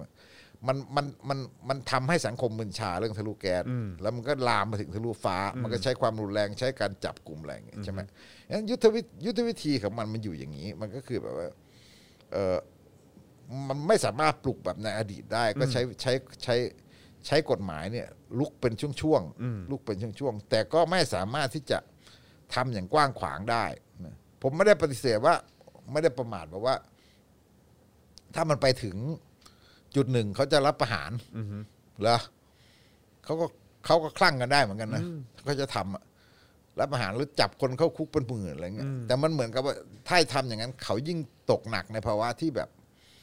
มันยิ่งไม่มีทางออกอะไม่รู้จะไปยังไงต่ออมันก็จนเหมือนกันไงผมถึงคิดว่าเขาก็อับจนเหมือนกัน ครับผมอืมคิดว่าท้ายสุดเขาจะยอมไหมฮะ ไม่รู้อะนี่มันคือการลองกำลังกันอย่างรุนแรงโดยที่แบบว่า เอ่ออะไรอะอย่างอย่างหนักหน่วง ไม่ใช่รุนแรงในอย่างแบบเอ่อเผชิญหน้ากันอย่างหนักหน่วง แล้วก็คล้ายๆกับว่าเอ่ออย่างหนักหน่วง แล้วก็มันอยู่บนสภาพการที่มันเสื่อมลงทุกวันทั้งความเสื่อมด้านศรัทธา แล้วก็ทั้งความเสื่อมด้านการบริหารการปกเอ่อปกครองประเทศใช่ไหม การบริหารการแก้ปัญหาประเทศมันยิ่งเสื่อมเข้าไปใหญ่แล้วมันไม่สามารถที่จะพยุงขึ้นมาได้ เพราะว่า เพราะว่าอำนาจรัฐที่มันเป็นอยู่เนี่ย มันเป็นอำนาจรัฐที่ด้านหนึ่งมันไม่ทันสมัย มันไม่ เออมัน เป็นตัวถ่วงเลยแหละผมว่า เออเป็นตัวถ่วง แล้วก็อี ต้อก ง สอ ใช้ งก็คือว่าว่าตัวถ่วง รัฐราชการตั้งแต่ปีห้าเจ็ดเป็นต้นมาเนี่ย ครับ มันขยายความใหญ่โตความมีอำนาจที่คนมัรับ ไป มันไปเที่ยวยุ่งเกี่ยวกับทุกเรื่องทุกเรื่องไปหมดจนกระทั่งแบบมันถ่วงเศรษฐกิจถ่วงความเจริญอะไรต่างๆ แล้วก็สิ้นเปลืองงบประมาณด้วย ใช่ใช่ ไหม เปลือง เพราะว่ามัน สุดๆ ใหญ่โตมาก ใช่ครับ สิ้นเปลืองงบประมาณด้วย คุณกู้มา แค่ เท่าไหร่ เงินเดือนและสวัสดิการก็เท่าไหร่แล้ว คุณกู้มาเพดานเงินกู้เจ็ดสิบเปอร์เซ็นต์อะไรอย่างเงี้ย ครับ ใช่ไหม ครับ เดี๋ยวขยับเป็นแปดสิบก็จริง ๆ มันไม่ได้เป็นปัญหาแบบใหญ่โตทางเศรษฐศาสตร์ แต่มันมันไม่สามารถเอามาสร้างสรรค์อะไรได้เพราะมันจะไปสู่รัฐราชการหมด อืม ใช่ไหมฮะเพราะมันภาวะอย่างนี้เนี่ย มันคือมันมันลงไปตลอดอะ ครับ นะมันลงไปตลอดแต่ยังคุมอำนาจได้ ผมก็ไม่รู้ว่ามันจะไปยังไงนะแต่อย่างที่ผมเปรียบเทียบผมบอกว่าเอ่อถ้าเทียบขบวนการคนรุ่นใหม่เนี่ยขณะปัจจุบันกับเทียบเอ่อคนตุลาในอดีตเนี่ยขบวนการคนตุลาอดีตเนี่ยมันมีความแข็งแกร่งแบบอีกแบบหนึ่งเป็นลักษณะของรูปแบบขององค์กรจัดตั้ง ครับ ส่วนสมัยเนี้ยมันเป็นการต่อสู้ขบวนมันไร้รูปแบบอะมันไร้ขบวนอะซึ่งมันมันพูดถึงแบบอีกด้านหนึ่งมันก็เหมือนไม่เข้มแข็งอีกด้านหนึ่งมันก็ทำลายไม่ได้นะเชื่อ อาจจะดูไม่เข้มแข็งแต่มันทำลายไม่ได้ เออ เออ มันเหมือนกับ แล้วมันกว้างกว่า อืม ครับ มันกว้างกว่าว่าสมัยก่อนเนี่ยพวกผมมันก็ทำกันอยู่แค่นั้นอะ ครับ แล้วก็แบบถูกปิดกั้นหมดนะมันจะมีสื่อฝ่ายเราก็จะมีหนังสือพิมพ์อธิปัตย์ ครับ อ๋อมีหนังสือพิมพ์ประชาธิปไตยที่คุณสนที่เป็นบรรณาธิการตอนนั้นนะ อ๋อ ของตระกูลคุณของเอ่ออาจารย์นรงค์เกตทัศน์มั้งอะไรเงี้ยเออแบบเนี้ยคือมันจะมีหนังสือพิมพ์อยู่ไม่กี่ฉบับอะนะแบบเนี้ยแล้วก็วิทยุเนี่ยมันถูกปิดหมดด้วยรัฐด้วยอะไรเงี้ยสมัยนี้มันปิดอะไรได้อะ คือคือถ้าถ้าเทียบตอนนั้นคือหมายความว่าก็คือมีความเข้มแข็งอ่ะแต่ก็นิชอ่ะว่างั้นดีกว่า ใช่คือแบบว่าเออใช่ไหมฮะแต่ว่าเดี๋ยวเนี้ยคือโอเค อาจจะไม่ได้เข้มแข็ง แต่ว่ามันมันแมส ทะเลาะ ขึ้ กัน น อะ เองด้วย เออ แต่ว่ามัน หลาก แมส หลาย ขึ้นไง แล้วทะเลาะกันเองด้วย ใช่มันหลากหลายมันแมสขึ้นอ่ะ ใช่ไหม เออแต่ว่าโอเคก็อาจจะไม่ได้แบบมีความเป็นแบบว่า มันไม่ต้องเป็นเอกภาพ เกาะกลุ่มขนาดนั้นเออ มันมีความแข็งมันมี ครั จุ บ ด มีความหลากหลายด้วย เออในความหลากหลายความไม่เป็นเอกภาพเนี่ยมันจริง ๆ มันสะท้อนสังคมสมัยปัจจุบันเหมือนกัน อืมอืม คือสังคมอดีตเนี่ยมันก็คือแบบเอ่อไอ้โลกอดีตไอ้ขบวนการคนรุ่นใหม่ในอดีตอะใช่ไหมมันก็คืออย่างยุคยุคหกตุลาเนี่ยคือมันพุ่งไปสู่สังคมนิยม อืม ใช่ไหมคือโลกในอดีตมันเป็นโลกสงครามเย็น ครับ แล้วมันมันมีอุดมคติที่เห็นกันชัดเจนใช่ไหมฮะมันไม่ได้บอกว่าประชาธิปไตยคอมมิวนิสต์นะเราต้องบอกว่า มันเป็นเผด็จการที่อเมริกาสนับสนุนคอมมิวนิสต์ใช่ไหม ครับผม ในอดีตอ่ะ ครับ มันมันเห็นกันชัดๆอย่างนี้ใช่ไหมแต่พอปัจจุบันเนี่ยมันมันมีภาวะที่หลากหลาย อืม มันมีความหลากหลายทางอุดมการณ์นะ มันมีความหลากหลายทางอุดมการณ์มันหมายความว่าเออมันมองเรื่องความเป็นธรรมที่ซับซ้อนมากขึ้น มันมีความแต่ไม่มีรูปแบบที่เป็นระบบอ่ะ ครับ มันมีประชาธิปไตยคือความต้องการประชาธิปไตยเป็นเบื้องต้น แต่ว่าไอ้ไอ้รูปแบบที่เป็นระบบแบบว่า แบบอดีต แบบที่คุณเป็นสังคมนิยมอะไรนั้นมันพังมาละมันพบความล้มเหลวไปแล้วอะไรเงี้ยใช่ไหมแล้วก็อีกอันหนึ่งก็คือว่าที่มันที่มันที่มันกำลังแบบคิดกันอยู่คือ ลักษณะของเอ่อสังคมนิยมประชาธิปไตยแบบไหน อืม ความเป็นประชาธิปไตยที่มันมีความสังคมนิยมระดับไหนที่มันแบบที่มันจะสามารถสร้างความเป็นธรรมทางเศรษฐกิจใช่ไหม ครับ บครับ คือโลกปัจจุบันมันจะไปสนใจเรื่องอาแบบเกตาทุนเบิกเรื่องสิ่งแวดล้อมเรื่อง ครับ ต่างๆใช่ไหมแล้วมันจะเรื่องแบบอีกอันหนึ่งก็คือเรื่องของการที่การที่ควบคุมทุนข้ามชาติ อืม ไอการควบคุมเอ่อซึ่งมันอาจจะเหมือนฟังเหมือนคืนหลักทุนนิยม แต่ว่าจริง ๆ แล้วมันต้องควบคุมไงมันมีความรู้สึกกันขึ้นมาทุกทีแล้วว่ามันต้องควบคุมถ้าควบคุมไม่ได้เนี่ย ครับ นะมันจะมันจะมันจะใหญ่โตจนกระทั่งแบบนะมันมันมันมันมันมันอะไรอะมันมีความเหลื่อมล้ำสูงมากจนกระทั่งเอาไม่อยู่ ไป อะ กันใหญ่อ่ะ นะคือความเหลื่อมล้ำยุคปัจจุบัน ยุคปัจจุบันเนี่ยมันมันไม่ใช่แค่เรื่องประชาธิปไตยมัน ครั เป็บนเรื่องความเหลื่อมล้ำเออไอ้เรื่องแบบเรื่องความเหลื่อมล้ำทางเศรษฐกิจที่มันรุนแรงมากแล้วการปิดกั้นโอกาสอะไรต่างๆใช่ไหมมันเพราะฉะนั้นไอ้ของเราเนี่ยมันกดทับเข้าไปอีกในกระแสโลกเนี่ย ใช่แล้วไอ้ความเหลื่อมล้ำเนี่ยมันก็ยิ่งถ่างเข้าไปอีก ใช่ไหมฮะเออระหว่างคนรวยกับคนจน ของเราเนี่ยมันกดทับเข้าไปอีก ครับ ถ้าคุณเป็นอเมริกามันจะเถียงกันเรื่องนี้มันจะเถียงกันเรื่องคุณจะคิดเรื่องความเหลื่อมล้ำยังไงตะวันตกมันก็แบบ ยุโรปมันก็จะคิดมันก็จะต้องถกเถียงกันเรื่องแบบนี้ สิ่งแวดล้อมเรื่องอะไรต่างๆแล้วก็เรื่องของการที่แบบว่า เราจะแก้ปัญหาความเหลื่อมล้ำยังไงใช่ไหม ครับ ของไทยนี่มันไปอีกหนักเข้าไปอีกเอาแค่ไอ้ปรสิตปัจจุบันทำไง โอ้โห สุดๆฮะสุดๆจริงๆอืม เพราะฉะนั้นผมก็คิดว่าไอ้กระบวนคนล้มใหม่มันก็มีลักษณะพิเศษ มันมีอะไรที่มันแบบว่าบางทีผมเปรียบเทียบไม่ได้หมดหรอกเพราะผมก็ไม่เข้าใจหมด ครับ แต่ผมคิดว่าสิ่งที่มันแตกต่างมันเยอะ ครับ สิ่งที่มันแตกต่างมันเยอะแล้วก็มันก็มันก็ไม่ได้บอกว่ามันทำลายทีเดียวได้ แล้วโลกปัจจุบันมันแบบว่าคนมันเดินทางไปไหนมาไหนก็ได้มันสื่อสารข้ามโลกก็ได้ ครับ ใช่ไหม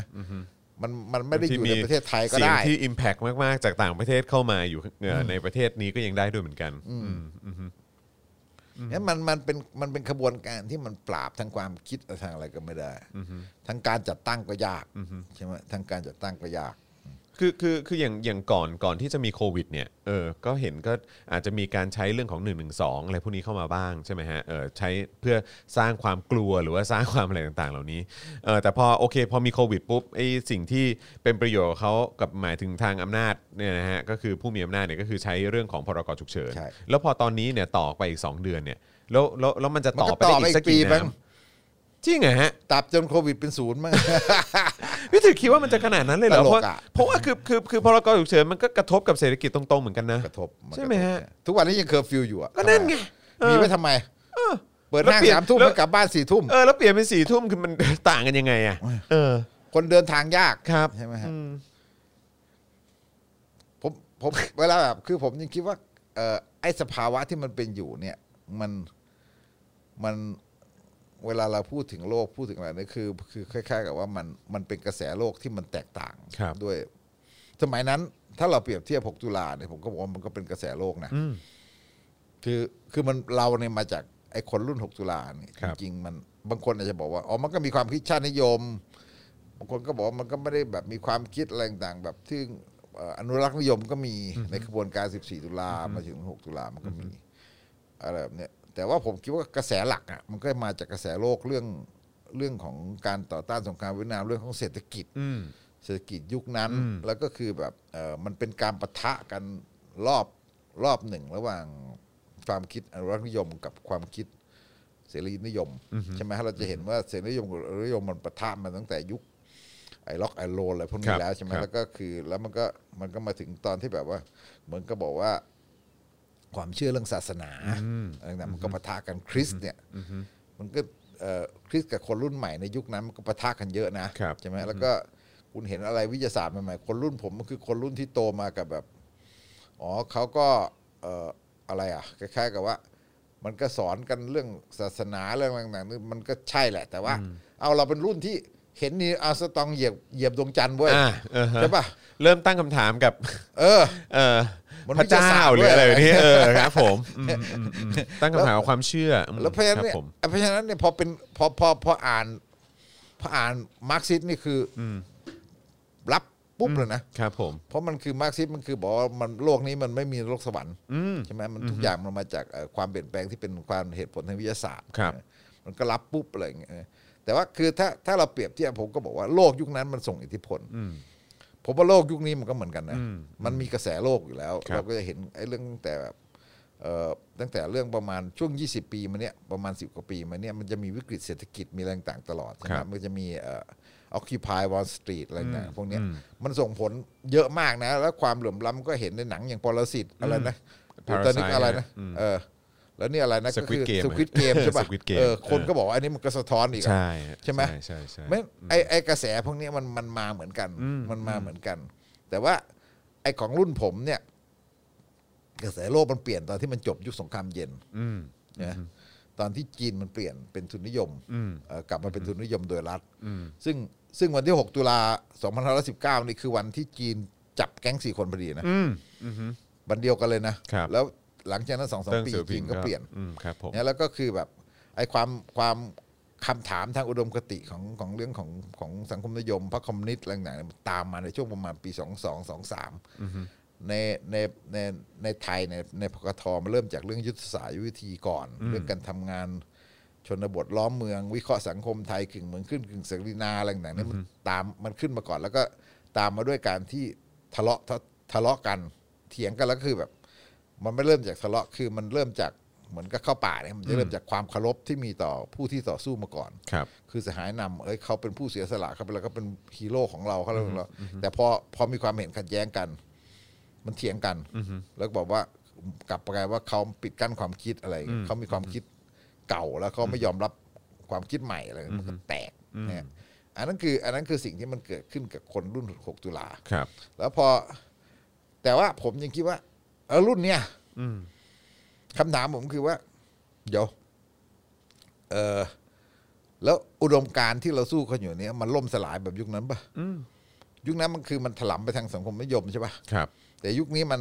ถามว่ามันมันไปสู่ความล่มสลายแบบนั้นไหมผมว่ามันก็ไม่ อืม แล้วกระแสโลกเนี่ยมันเอื้อให้เขาไหมแล้ว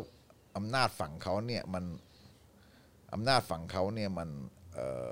สามารถที่จะฉลาดเหมือนเดิมป่ะได้ไหม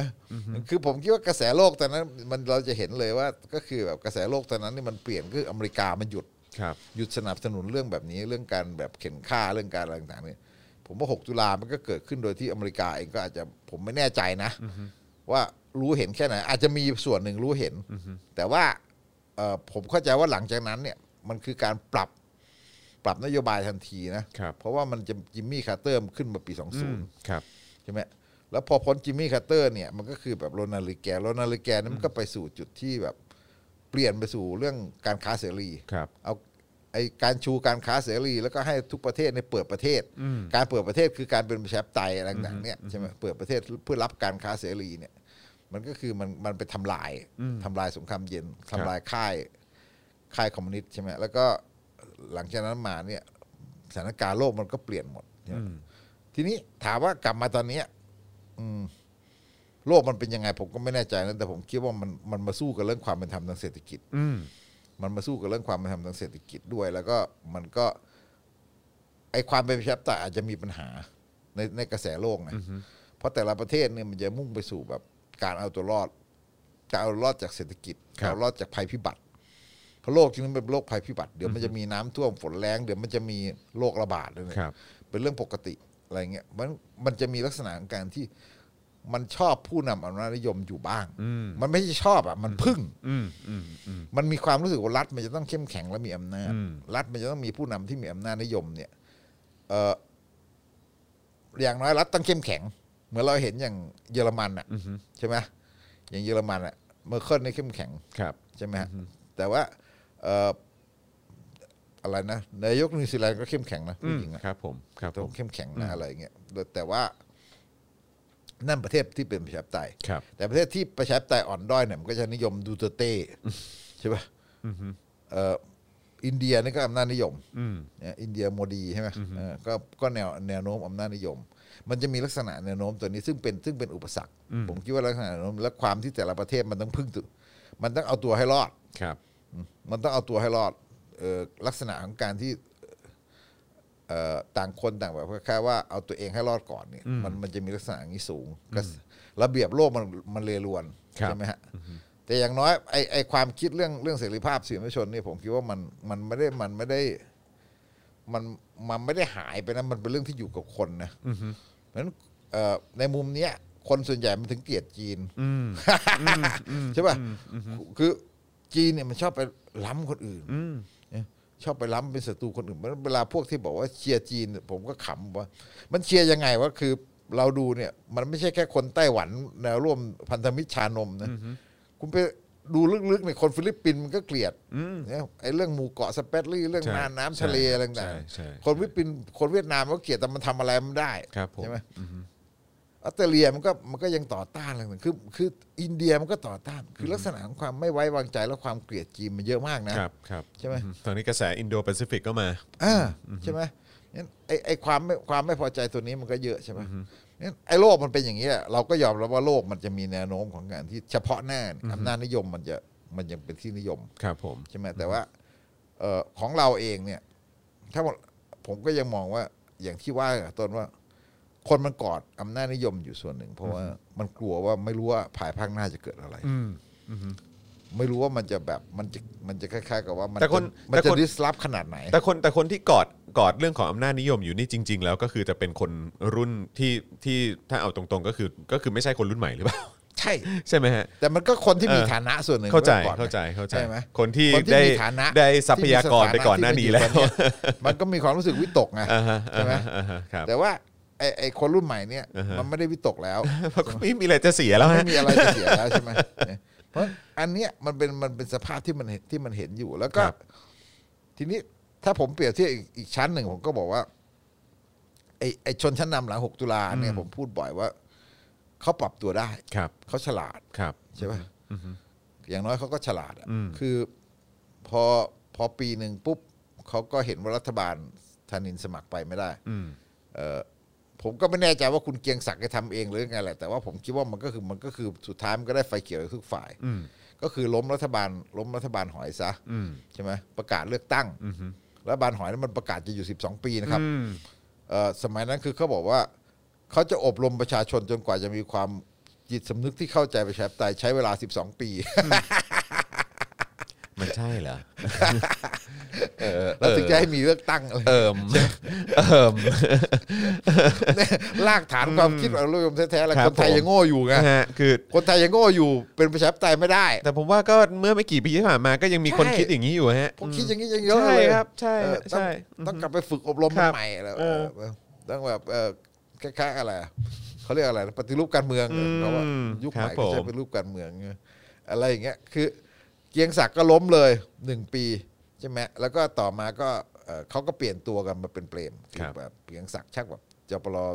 พวกเอ่อจปรเจ็ดตอนนั้นก็คือเป็นเป็นตัวกลไกก็ผลักดันเปรม แล้วก็หลายอำนาจแหละก็สนับสนุนเปรมขึ้นมาแทนใช่ไหมฮะ นั้นมันแสดงให้เห็นว่าอย่างน้อยเนี่ยเราไม่รู้หรอกว่าเบื้องหลังไงแต่เราเห็นว่า มันมีการปรับตัว มันมีการปรับตัวว่าสุดท้ายแล้วเขาใช้อำนาจซอฟต์พาวเวอร์ลงนะมันมันขันมาใช้ทางซอฟต์พาวเวอร์แล้วก็คือแบบ พอพอพอล้มรัฐบาลหอยก็เขียนรัฐธรรมนูญใหม่ เลือกตั้ง เนื้อโทษกรรม พวก 18 ผู้ต้องหา ใช่ไหมฮะตอนนั้นก็มีทั้งอาจารย์ธงชัย มีทั้งอาจารย์สมศักดิ์อย่างเงี้ยนะเขาก็เขาก็เขาก็เปลี่ยนใหม่อย่างนี้ปุ๊บเนี่ยแล้วพอดีอ่ะก็คือในทางเศรษฐกิจในทางอะไรต่างๆญี่ปุ่นมันย้ายฐานการผลิตมาพอดี ครับ ใช่ไหมเอ่อแล้วอย่างที่ว่ากระแสโลกมันเปลี่ยน มันก็คือแบบสงครามเย็นมันก็มันก็ยุติอะไร ครับ เนี่ยเขาก็มาของเขาได้ตลอด แล้วก็ยิ่งยิ่งปลูกฝังซับพาวเวอร์ใช่ไหมยิ่งปลูกฝัง Propaganda ซับพาวเวอร์ อะไรต่างๆ พวกกันด้ามาจนกระทั่งปี 35 ใช่ป่ะ ใส่ลงไปในระบบการศึกษาไทย รุ่งโรจน์สุดๆ ครั ใช่ บ ไหมฮะอืม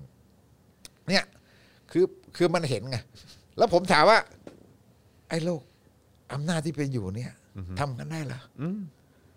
ผมมองไม่เห็นทางเลย ค่ะ ไม่เพราะว่าพี่ถึกคือสมัยนั้นคืออะไรนักฆ่าแห่งลุ่มแม่น้ำเจ้าพระยาใช่ไหมทุกวันนี้เป็นนักกู้แห่งลุ่มแม่น้ำเจ้าพระยา เข้าใจปะคือมันแบบมันดูมันดูดรอปลงไปเยอะเลยนะ ผมมองไม่เห็น ดูแบบ มันดูแบบเฮ้ยทำไมมันมันกระจอกลงไปเยอะเลยเนี่ย เฮ้ยมันกระจอกจริงนะไอ้ทหารยุคเก่าเนี่ย ทหารยุคเปรมยุคจิ๋วเนี่ยมันเก่งนะ เออเออฮะ เก่งนะมันมี ครับ ทหารประชาธิปไตยมีอะไรต่างๆอันนั้นเขาก็มีอุดมคติของเขาแหละ ตอนนั้น แว่า ตอนนั้นคุณคุณชาวลิตก็ถือว่าก็ถือว่ามีมีแนวคิดอะไรที่ ใช่ นั่นนะฮะ เอ่อพวกพวกยุคนั้นน่ะเก่งนะครับ แล้วเขาศึกษาเยอะ ครับ พวกนี้อ่านตำราคอมมิวนิสต์เป็นเล่มๆอ่ะอ่านมากกว่าผมอีกอ่ะผมอ่านที่ที่ไหนแล้วผมเป็นพวกขี้เกียจอ่าน พวกนี้อ่านเป็นตั้งๆอ่ะ ครับ ใช่ป่ะมีประเสริฐทรัพย์สุนทรมาอบรมอะไรต่างๆเนี่ยเออนะเพราะเขารู้หมดอะแล้วเขาก็สามารถที่จะแบบว่าพอพออำนาจมันเปลี่ยนอำนาจมันไปพึ่งสายพิราบ อืม พวกสายพิราบช่วยกันวางยุทธศาสตร์ว่าคุณจะเอายังไงที่คุณจะแบบว่าสลายพรรคคอมมิวนิสต์ให้ได้ อืม ใช่ไหมเออปัญหามันเกิดแล้วมันรู้หมดเขาเขารู้หมดเขาเขามีทฤษฎีมีอะไรของเขาอันเนี้ยยังเคยยังเคยเล่ากันขำๆอะเออตำรวจสันติบาลที่ศูนย์กรุณาธิเทพเชียงใหม่อะ อือฮึ ก็เขาอุ้ย ดีมากเลยนะศูนย์กรุงเทพเชียงใหม่เนี่ยคือพวกเราเวลาที่โดนจับเนี่ย ผมอยู่ภาคเหนือไง ครับ พวกเราเวลาโดนจับเนี่ยเขาจะเอาไปเข้าศูนย์กรุงเทพคือก็มีทหารล้อมแหละแต่มันไม่ใช่คุก อืม มันจะคล้ายๆกับว่ามันจะดูแลเราแล้วก็แบบว่ากล่อมกล่อมใจอะเนี่ยเลิกเถอะ อืม กลับบ้านเถอะอะไรเงี้ยกลับมาอยู่บ้านนะกับประเภทแบบอบรมก่อนจะกลับบ้านนั่นแหละเขาก็จะส่งกลับนั่นแห ปรั ละ บทัศนคติเบาๆ เล เลย ย เบา เออ ๆก็จะมีสนุกสนานเป็นต่าง ครับผม ๆเฮ้ยแล้วคนนิสัยดีมากเลยนะสันติบาลบางคนเนี่ยตอนแกตายเนี่ยแบบปรากฏว่าไม่มีพวกตำรวจใหญ่ๆมาเลยอะมีแต่พวกสหายเก่าไปงานศพ อ๋อเหรอฮะ อย่างเงี้ย แบบ อาจจะมีเพื่อนตำรวจบางคน แต่หมายถึงว่า หลักๆ ก็คือสหายเก่าในยรักแกมาก ทางนั้น อะไรแบบเนี้ยมันเคยมีแบบเพื่อนผมอะเพื่อนรุ่นพี่ แกแบบประเภทแบบแกเป็นเออแกเอ่อประเภทแบบอารมณ์เสรีไปหน่อยเหมือนจัดงานกันแกก็เมาแบบเมาแออะไรเงี้ยแบบเมาแอแบบเละไปหมดเนี่ยอืมพอตอนเช้ามา ผู้การเรียกไปอบรม ผมอยู่ศูนย์กรุยาเทพมาเป็นสิบปีเนี่ย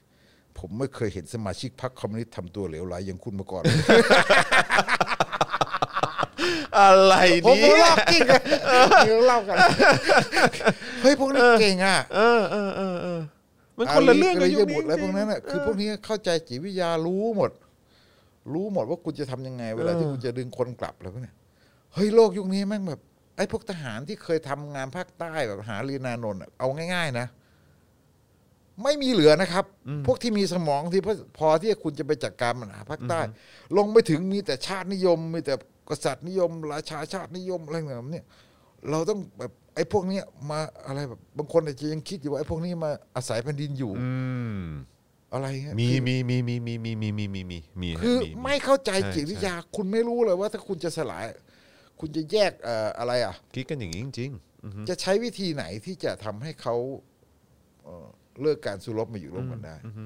ไม่มีนะ การเมืองนำการทหารโลกยุคนี้ไอ้ทหารยุคนี้โง่มาก มันเกี่ยวว่าเปลี่ยนสายไหมบุรพาพยักษ์อะไรกับ ไม่ เอ่อ เกี่ยว วงเทวัน ไม่ เลย เกี่ยวมัน มันไม่ มัน เกี่ยว ขาด ใช่ไหม ความรู้ไปช่วงใหญ่ อืม ขาดความรู้แล้วก็เข้าไปอยู่แบบทหารตั้งแต่หลังปีสามห้า ครับอือฮึ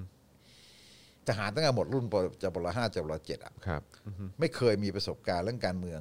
ไม่เข้าใจการเมืองนำการทหารอะไรทั้งสิ้น เข้าไปอยู่ตรงนั้นแล้วก็ นี่ก็ วัน ำ ๆ พาความเละเทะมาจนปัจจุบันอย่างนี้นี่เอง เอ่อเข้าไปอยู่ในค่ายตั้งแต่ปี 35 ถึง 49เนี่ยก็มีแต่มุมวันก็มีแต่ร้องเพลงสะดุดีอ่ะ อืม ใช่ไหมความคิดมันคือมันถอยหลังไปห ก็ ม ว ด นอยู่แค่นั้นอืม จริง ๆ ทหารยุคนั้นมันเก่งนะครับ ครับ ผมคิดว่าผมคิดว่าเขาเก่งเขาเขาเข้าใจนะ ก็ถึงถึงเปรียบเทียบไงว่า นักฆ่าแห่งลุ่มน้ำเจ้าพระยามาจนวันนี้เป็นนักกู้แห่งลุ่มน้ำเจ้าพระยานี่มันมันมาถึงจุดนี้เนาะเออ เออ ทหารยุคนี้ อ่าฮะ โง่กว่ายุคก่อนเยอะทั้งคที่รับ ไปเรียน ผม เมืองนอกอะไรเต็มไปหมด เต็มไม่หมดครับ เออนั่นลักษณะเนี้ยผมถึงเข้าใจว่าผมผมมองว่า มันยิ่งต่ำไงแล้วเราไม่ต้องพูดถึงอำนาจที่อยู่ด้วยศรัทธาแล้วคือคือจริง ๆ เขาสร้างอำนาจขึ้นมาหลังสองศูนย์เยอะนะครับ ครับ ผมจะพูดกันอ้อมๆก็ได้ แต่ว่าผมผมก็คิดว่าเขาสร้างอำนาจขึ้นมาหลังสองศูนย์เยอะนะยุคที่ผมโตมาไม่ได้มีลักษณะอย่างนี้นะ ครับ ก่อนคือแบบคล้ายๆกับว่าไอ้การการการสร้างอุดมการณ์แบบราชาชาตินิยมในยุคผมอะไม่เยอะนะ ผมผมโตในยุคทนสลิดถนอมใช่ไหมสลิดเนี่ยเอ่อเอ่อสร้างสนับสนุนสถาบันกษัตริย์เพื่อไปเพื่อไปต่อต้านคอมมิวนิสต์ ครับ แต่ว่ามันเพิ่งไม่กี่ปีเองเข้าใจไหม ปี 2500 เนี่ย ที่สิริรัฐประหารเอ่อยุคก่อนนั้นก็คือ ยุคจอมพลปอดูหนังจบในโรงนี่ยังมีรูปจอมพลปออยู่ อืมอื้อหือ ใช่ปะ โอ้ นั้นมันมันไม่กี่ปีเองนะผมผมก็โตผมเกิด 2500 อย่างเงี้ยฮะอะไรต่างๆ มันไม่ได้ฝังแน่นเท่าไหร่ ครับ มันมาฝังนั่นทีหลังนะหลังสองศูนย์นะเพราะฉะนั้นเนี่ยอืมมันก็ขบวนการนักศึกษาเองก็ไม่ไม่ได้ติดเรื่องนี้เยอะ เนี่ยมีเพื่อนเพื่อนกระท้วงอาจารย์ประจักษ์อยู่อาจารย์ประจักษ์แกบอกว่าไอ้คำแถลงเรียกร้องรัฐธรรมนูญปีสิบสิบสิบสี่ตุลาสองห้าหนึ่งหกเนี่ยมันไปอ้างคำรัชกาลที่เจ็ดตอนสละราชสมบัติไง ครับ ซึ่งมันเป็นการด่าคณะราษฎรไง อืมอืม และไอ้คำแถลงที่ไปเขียนเรียกร้องรัฐธรรมนูญตอนถนอมเนี่ยของขบวนการ 14 ตุลาเนี่ยก็ไปเขียนเอาอันนั้นมาใช้ อืม แต่ก็มีคนเถียงเรื่องนี้หลายคนบอกว่า มันไม่ใช่ มันไม่ใช่ มันไม่ใช่การลงฉันทามติร่วมกันของคนที่จะ ของคนที่จะแบบคนใน 14 ตุลายุคนั้นทั้งหมด มันเป็นชัยอนันต์ชัยอนันต์แกเป็นคนเขียน ครับ เป็นคนล่างชัยอนันต์แล้วก็สายธีรยุทธ์ก็ทำทำนองเนี้ยเนี่ยไอ้สายอื่นเนี่ยไม่ได้เห็นด้วยแต่มันไปแล้ว อืม มันไปแล้วไอ้สิบสี่ตุลาในส่วนหนึ่งก็เลยไปถูกมองว่ามันมาจากเอ่ออุดมการณ์ด้านนี้เยอะไหม ผมคิดว่าไม่เยอะ อืมอืมอืม ผมคิดว่าสิ่งที่มันเกิดขึ้นเยอะๆเนี่ยมันเกิดขึ้นหลังสองศูนย์ อืม ประมาณช่วงเปรมอะ ครับ เกิดขึ้นประมาณเอ่อประมาณสองหกสองเจ็ดขึ้นเป็นต้นมา ซึ่งในช่วงนั้นมันเป็นช่วงที่ เศรษฐกิจมันบูมแล้ว ครับ ตอน ครับ ที่ญี่ปุ่นมา ตอนที่เศรษฐกิจมันบูม แล้วก็เอ่อกระบวนการรักษาเนี่ยมันตายสนิทเลย อืม พอเข้าไปเอ่อคล้ายๆกับว่าเอ่อเข้าไปมหาลัยก็คือแบบสนุกสนานที่ห้าปาร์ตี้เสร็จแล้ว จบแล้วมีงานทำทันทีนะ ไม่ต้องมาคิดเรื่องเศรษฐกิจแล้วนะ คือแบบเอ่อบริษัทต่างๆ มันจองตัวเต็มไปหมดเนี่ยคนที่โดยเฉพาะพวกเรียนทางด้านเอ่อด้านด้านด้านเศรษฐศาสตร์พาณิชย์ด้านอะไรพวกเนี้ยใช่ไหมฮะหรือแม้แต่ด้านสังคม นิเทศก็คะแนนพุ่งพรวดพรวดๆอะไรอย่างเงี้ยใช่ไหมฮะงั้นเนี่ย ไอ้ไอ้ไอ้พวกเนี้ยมันก็คือแบบมันเป็นช่วงของเวลาของงานที่คนมันไม่ได้แบบว่ามันมันไม่ได้มีปัญหากดทับมันเองเวลามันก็แบบว่า ชีวิตก็ชีวิตมหาลัยก็สนุกสนานมากแล้วก็ ชิว เอออจบปุ๊บทำงานเลย ครับ อะไร ครับ เงี้ยมันก็แบบคล้ายๆกับว่า ตอนนั้นมันก็จะเป็นช่วงของการที่สอดแทรกโซตัสอะไรพวกนี้กลับเข้ามา ๆอืม ใช่ไหมคณะแรกคณะแรกๆที่ที่ที่กับที่บังคับแต่งเครื่องแบบอย่างอย่างเปี้ยเปี้ยๆเนี่ย ก็จะเป็นพวกเอ่อพวกเข้าใจว่าของบัญชีจุฬาอะไรแบบเนี้ยใช่ไหมฮะ อืม เพราะมันคือคุณต้องเข้าไปสู่วัฒนธรรมบรรษัทไง อืม ไอ้บริษัทใหญ่คือมันจะแบบให้คุณแต่งเครื่องแบบ อืมครับผม เนี่ย ใส่สูทใส่อะไรอย่างงี้ก็ว่า ให้ กัน คุณ ไป แต่งเครื่องแบบ ครับ แล้วก็มันมันสอดคล้องกันระหว่างระหว่างอำนาจอำนาจทุนกับอำนาจ แบบศักดินาอะไร ครับเงี้ยมันสอดคล้องกันไปห ค ม รั ด บ มันก็จะมีการแบบ แต่นั้นไอ้การกลับมาไอ้ที่พระเกี้ยวอ่ะไอ้ที่แบบที่เนติวิทย์ต่อต้านอะไร ครับ มันก็เพิ่งกลับมาตอนนั้นเองอ่ะ อ่าครับผม มันไม่ได้มาก่อน ยุคผมไม่มีนะยุคผมหมายถึงว่ายุคผมก็คือว่าเพื่อนที่เรียนจุฬามันก็ไม่มีนะครับ ครับ อะไรแบบเนี้ยแม้วัฒนธรรมพวกนี้มันเพิ่งมาเองมันไม่ได้มันไม่ได้มาก่อนนะมันมาหนัก มันมาหนักในช่วงประมาณอ่ายุคเปรมไปปลายเนี่ย ครับ ยุคเอ่อยุคหลังสองห้ายุคหลังสองห้ามันก็จะมาหนักแบบนี้เอ่อไอการปลูกฝังเนี่ยพวกนี้เนี่ยเนี่ย แล้วก็คือคือคนมันก็ไม่ได้คิดอะไรมากคือคล้ายๆกับว่า ยุคนั้นมันเป็นยุคที่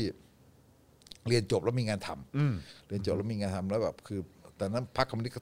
สลายหมดละ ครับ อย่างพรรคคอมมิวนิสต์ก็สลายหมดละแล้วก็สลายเกือบหมดแล้ว แล้วพวกผมก็กลับกันมาหมดละมันก็กลายเป็นพวกถูกลืมในสังคมไปอะไรแบบเนี้ยประมาณสองห้าเป็นต้นมาเนี่ยผมคิดว่าอย่างนั้นไอการครอบงำทางวัฒนธรรมนี่สูงมาก การว่าการโปรปากันด้าเนี่ยมันสูงมาก ครับ เริ่มมีการสร้างอะไรขึ้นมา ถ้าในมุมผมอะผมมองว่าประมาณนั้นจนมาสูงสุดประมาณสามห้าอะไร ครับคเงี้ยรับ นะฮะ อืมโอ้โหมันเอ้อคือผมก็เลย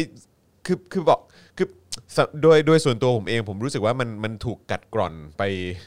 แทบจะทุกโครงสร้างอำนาจเลยอะครับเออ ใช่แล้วเราคิดดูว่า แล้วก็เลยปลายทางก็เลยไม่รู้ว่า แล้วมันมึงมึงจะไป แล้ กัน วผม ต่อ ก็ ยัง บอก ไง ว่าไง วะเอออือฮึ ผมก็เปรียบเทียบไงผมก็บอกว่า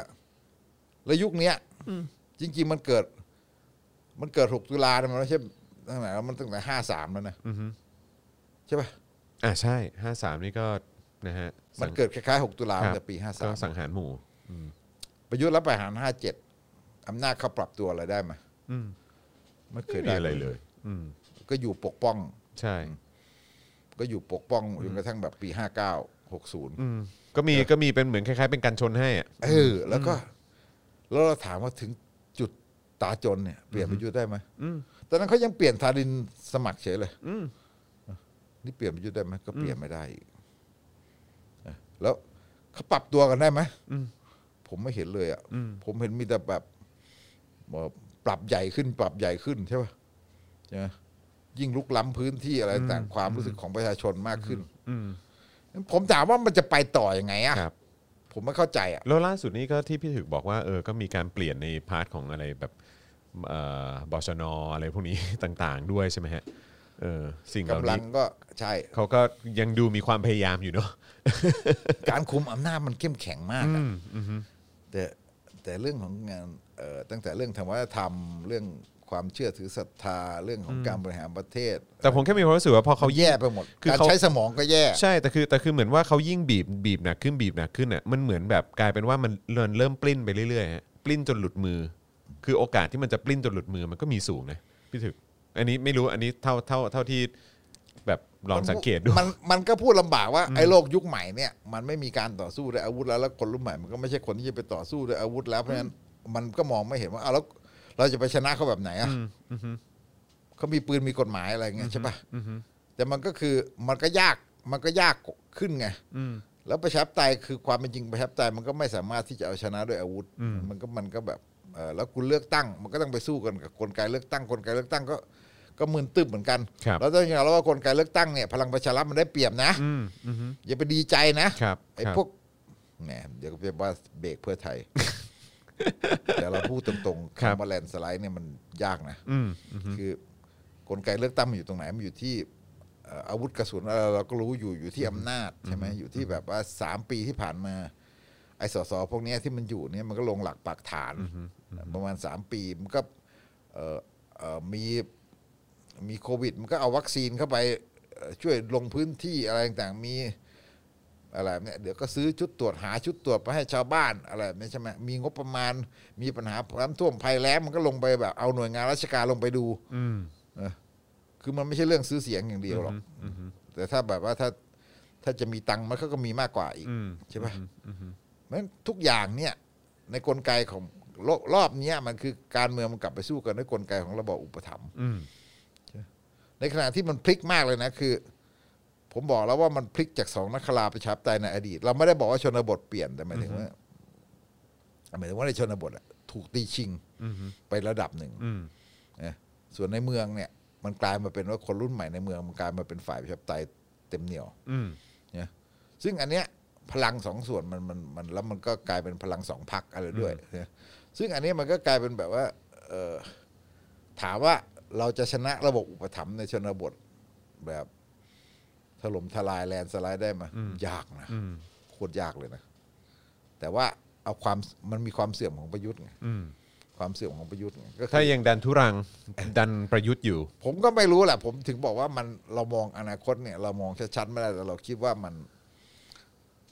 มันมันเปรียบเทียบง่ายว่าเขาปรับตัวอะไรไม่ได้เลย อืม ไม่เคยปรับตัวอะไรเล ครั ย บ ไม่ไม่ยอมปรับเปลี่ยนอะไรกันเลย แล้วเปลี่ยนไม่ได้อย่างเงี้ย แล้วถึงคิดจะมาเปลี่ยนตอนนี้ก็คงไม่ทันแล้วมั้ง ไม่ทัน เนี่ยผมไม่รู้ยังไงผมก็ชอบมากไอ้นักฆ่าอย่างลูกแม่น้ำเจ้าพระยามาเป็นนักกู้อย่างลูกแม่น้ำเจ้าพระยาเนี่ยผมแบบว่าเออแบบแม่งคือแบบแม่งเป็นตัวอย่างที่แบบว่า พิสูจน์ได้ชัดเจนมาก ว่าแบบว่าโอ้โหนี่มันคนละเรื่องจริงๆฮะเออ แล้วก็เหตุการณ์อย่างวันที่ชัยภูมิโมเดล นะฮะหรือว่าเอ่อเนี่ยลงพื้นที่ท่าน้ำนนท์เนี่ยโอ้โหนี่ก็เป็นเหตุการณ์อะไรที่เราเห็นในวันสองวันที่ผ่านมาที่ก็โอ้อืมแบบ ก็น่าสนใจดีเหมือนกันนะฮะ นั่นสิพลังต่อต้านมันไม่ได้อยู่ที่ เออมันไม่ได้อยู่ที่การคิดจะเอาชนะทางการเลือกตั้งแต่อย่างเดียว ครับผม มันอยู่ที่ต่อต้านทุกรูปแบบด้วยไงนะพลังในโลกออนไลน์อะพลังที่ออกมาเป็นจริงเวลาตะโกนด่าอย่างเงี้ย ครับผม นะมันก็คือแบบเออมันมันมันมันมันมีหลายสายอ่ะมันมีหลายวิธีการหลายรูปแบบหลายหลายแนวทางมากนะมันก็ตอบมันตอบอาจจะตอบไม่ได้ว่า แล้วเราจะอนาคตเราจะชนะเป็นยังไง แต่มันก็เหมือนกับว่าเขาก็ตอบไม่ได้เหมือนกัน ใช่เพราะก็คือดูตอนนี้ทุกคนก็ออกมาไงเนี่ยอย่างตอนนี้ผมดูเอ่อในคลับเฮาส์นี่พี่พี่พี่หนูหริ่งมาด้วยนะฮะ เอออันนี้คาร์ม็อบหรือว่าการเอ่อจัดกิจกรรมต่างๆ ก็มีทุกรูปแบบทุกแนว เหมือนกัน มันก็คาร์ม็อบมันก็ยังไม่เต็มนะผมก็ยอมรับตรงๆว่าคาร์ม็อบมันก็คนน้อยนะหมายถึงว่ามันไม่เยอะอย่างที่ควรจะเป็นนะขนาดนั้นก็เยอะแล้วนะแต่หมายถึงว่ามันไม่เยอะอย่างที่ควรจะเป็น ค คื รั อบ คือคนมันรู้สึกเหมือนชนตึกไง อืม จริงว่ามันไม่เปลี่ยนเลยมันเปลี่ยนอะไรไม่ได้เลย แต่ว่า ถามว่าไอ้ที่ออกมาขนาดนั้นคืออะไรคือโกรธเต็มที่ละ อืม ใช่ไหม ครับ คือโกรธเต็มที่แล้วทะลุแก๊สคือยิ่งโกรธ อืม ใช่ไหมไอ้พลังที่มันออกมามันหลากหลายมาก มัน ครับ เกินกว่าที่คุณจะบอกว่า หาทางลงได้ง่ายๆอะ อืมอืม เกินกว่าที่คุณจะบอกว่าหาทางลงได้พลังพลังที่ออกมาเนี่ยมันไม่ใช่แค่ต้องการเอาชนะเลือกตั้งแล้วอืมมันมากกว่าอีก ครับผมพี่พี่ถึกมีอะไรอยากจะให้คุณผู้ชมหรือคุณผู้ฟังแบบเหมือนลองสังเกตดูหรือลองติดตามดูเป็นพิเศษไหมครับในในในช่วงนี้หรือว่าในระยะเวลาใกล้ๆนี้ ที่สหรือว่าส่วนตัวพี่ถึกเองแบบว่าเออแบบสนใจเรื่องประเด็นไหนเป็นพิเศษที่แบบว่าอืมตอนนี้กำลังจับตามองเรื่องนี้อยู่ว่า แล้วต่อไปมันจะเป็นยังไง มีไหมฮะมีแบบ ไม่รู้ก็ ผมผมคิดว่าผมตามแต่เรื่องคือ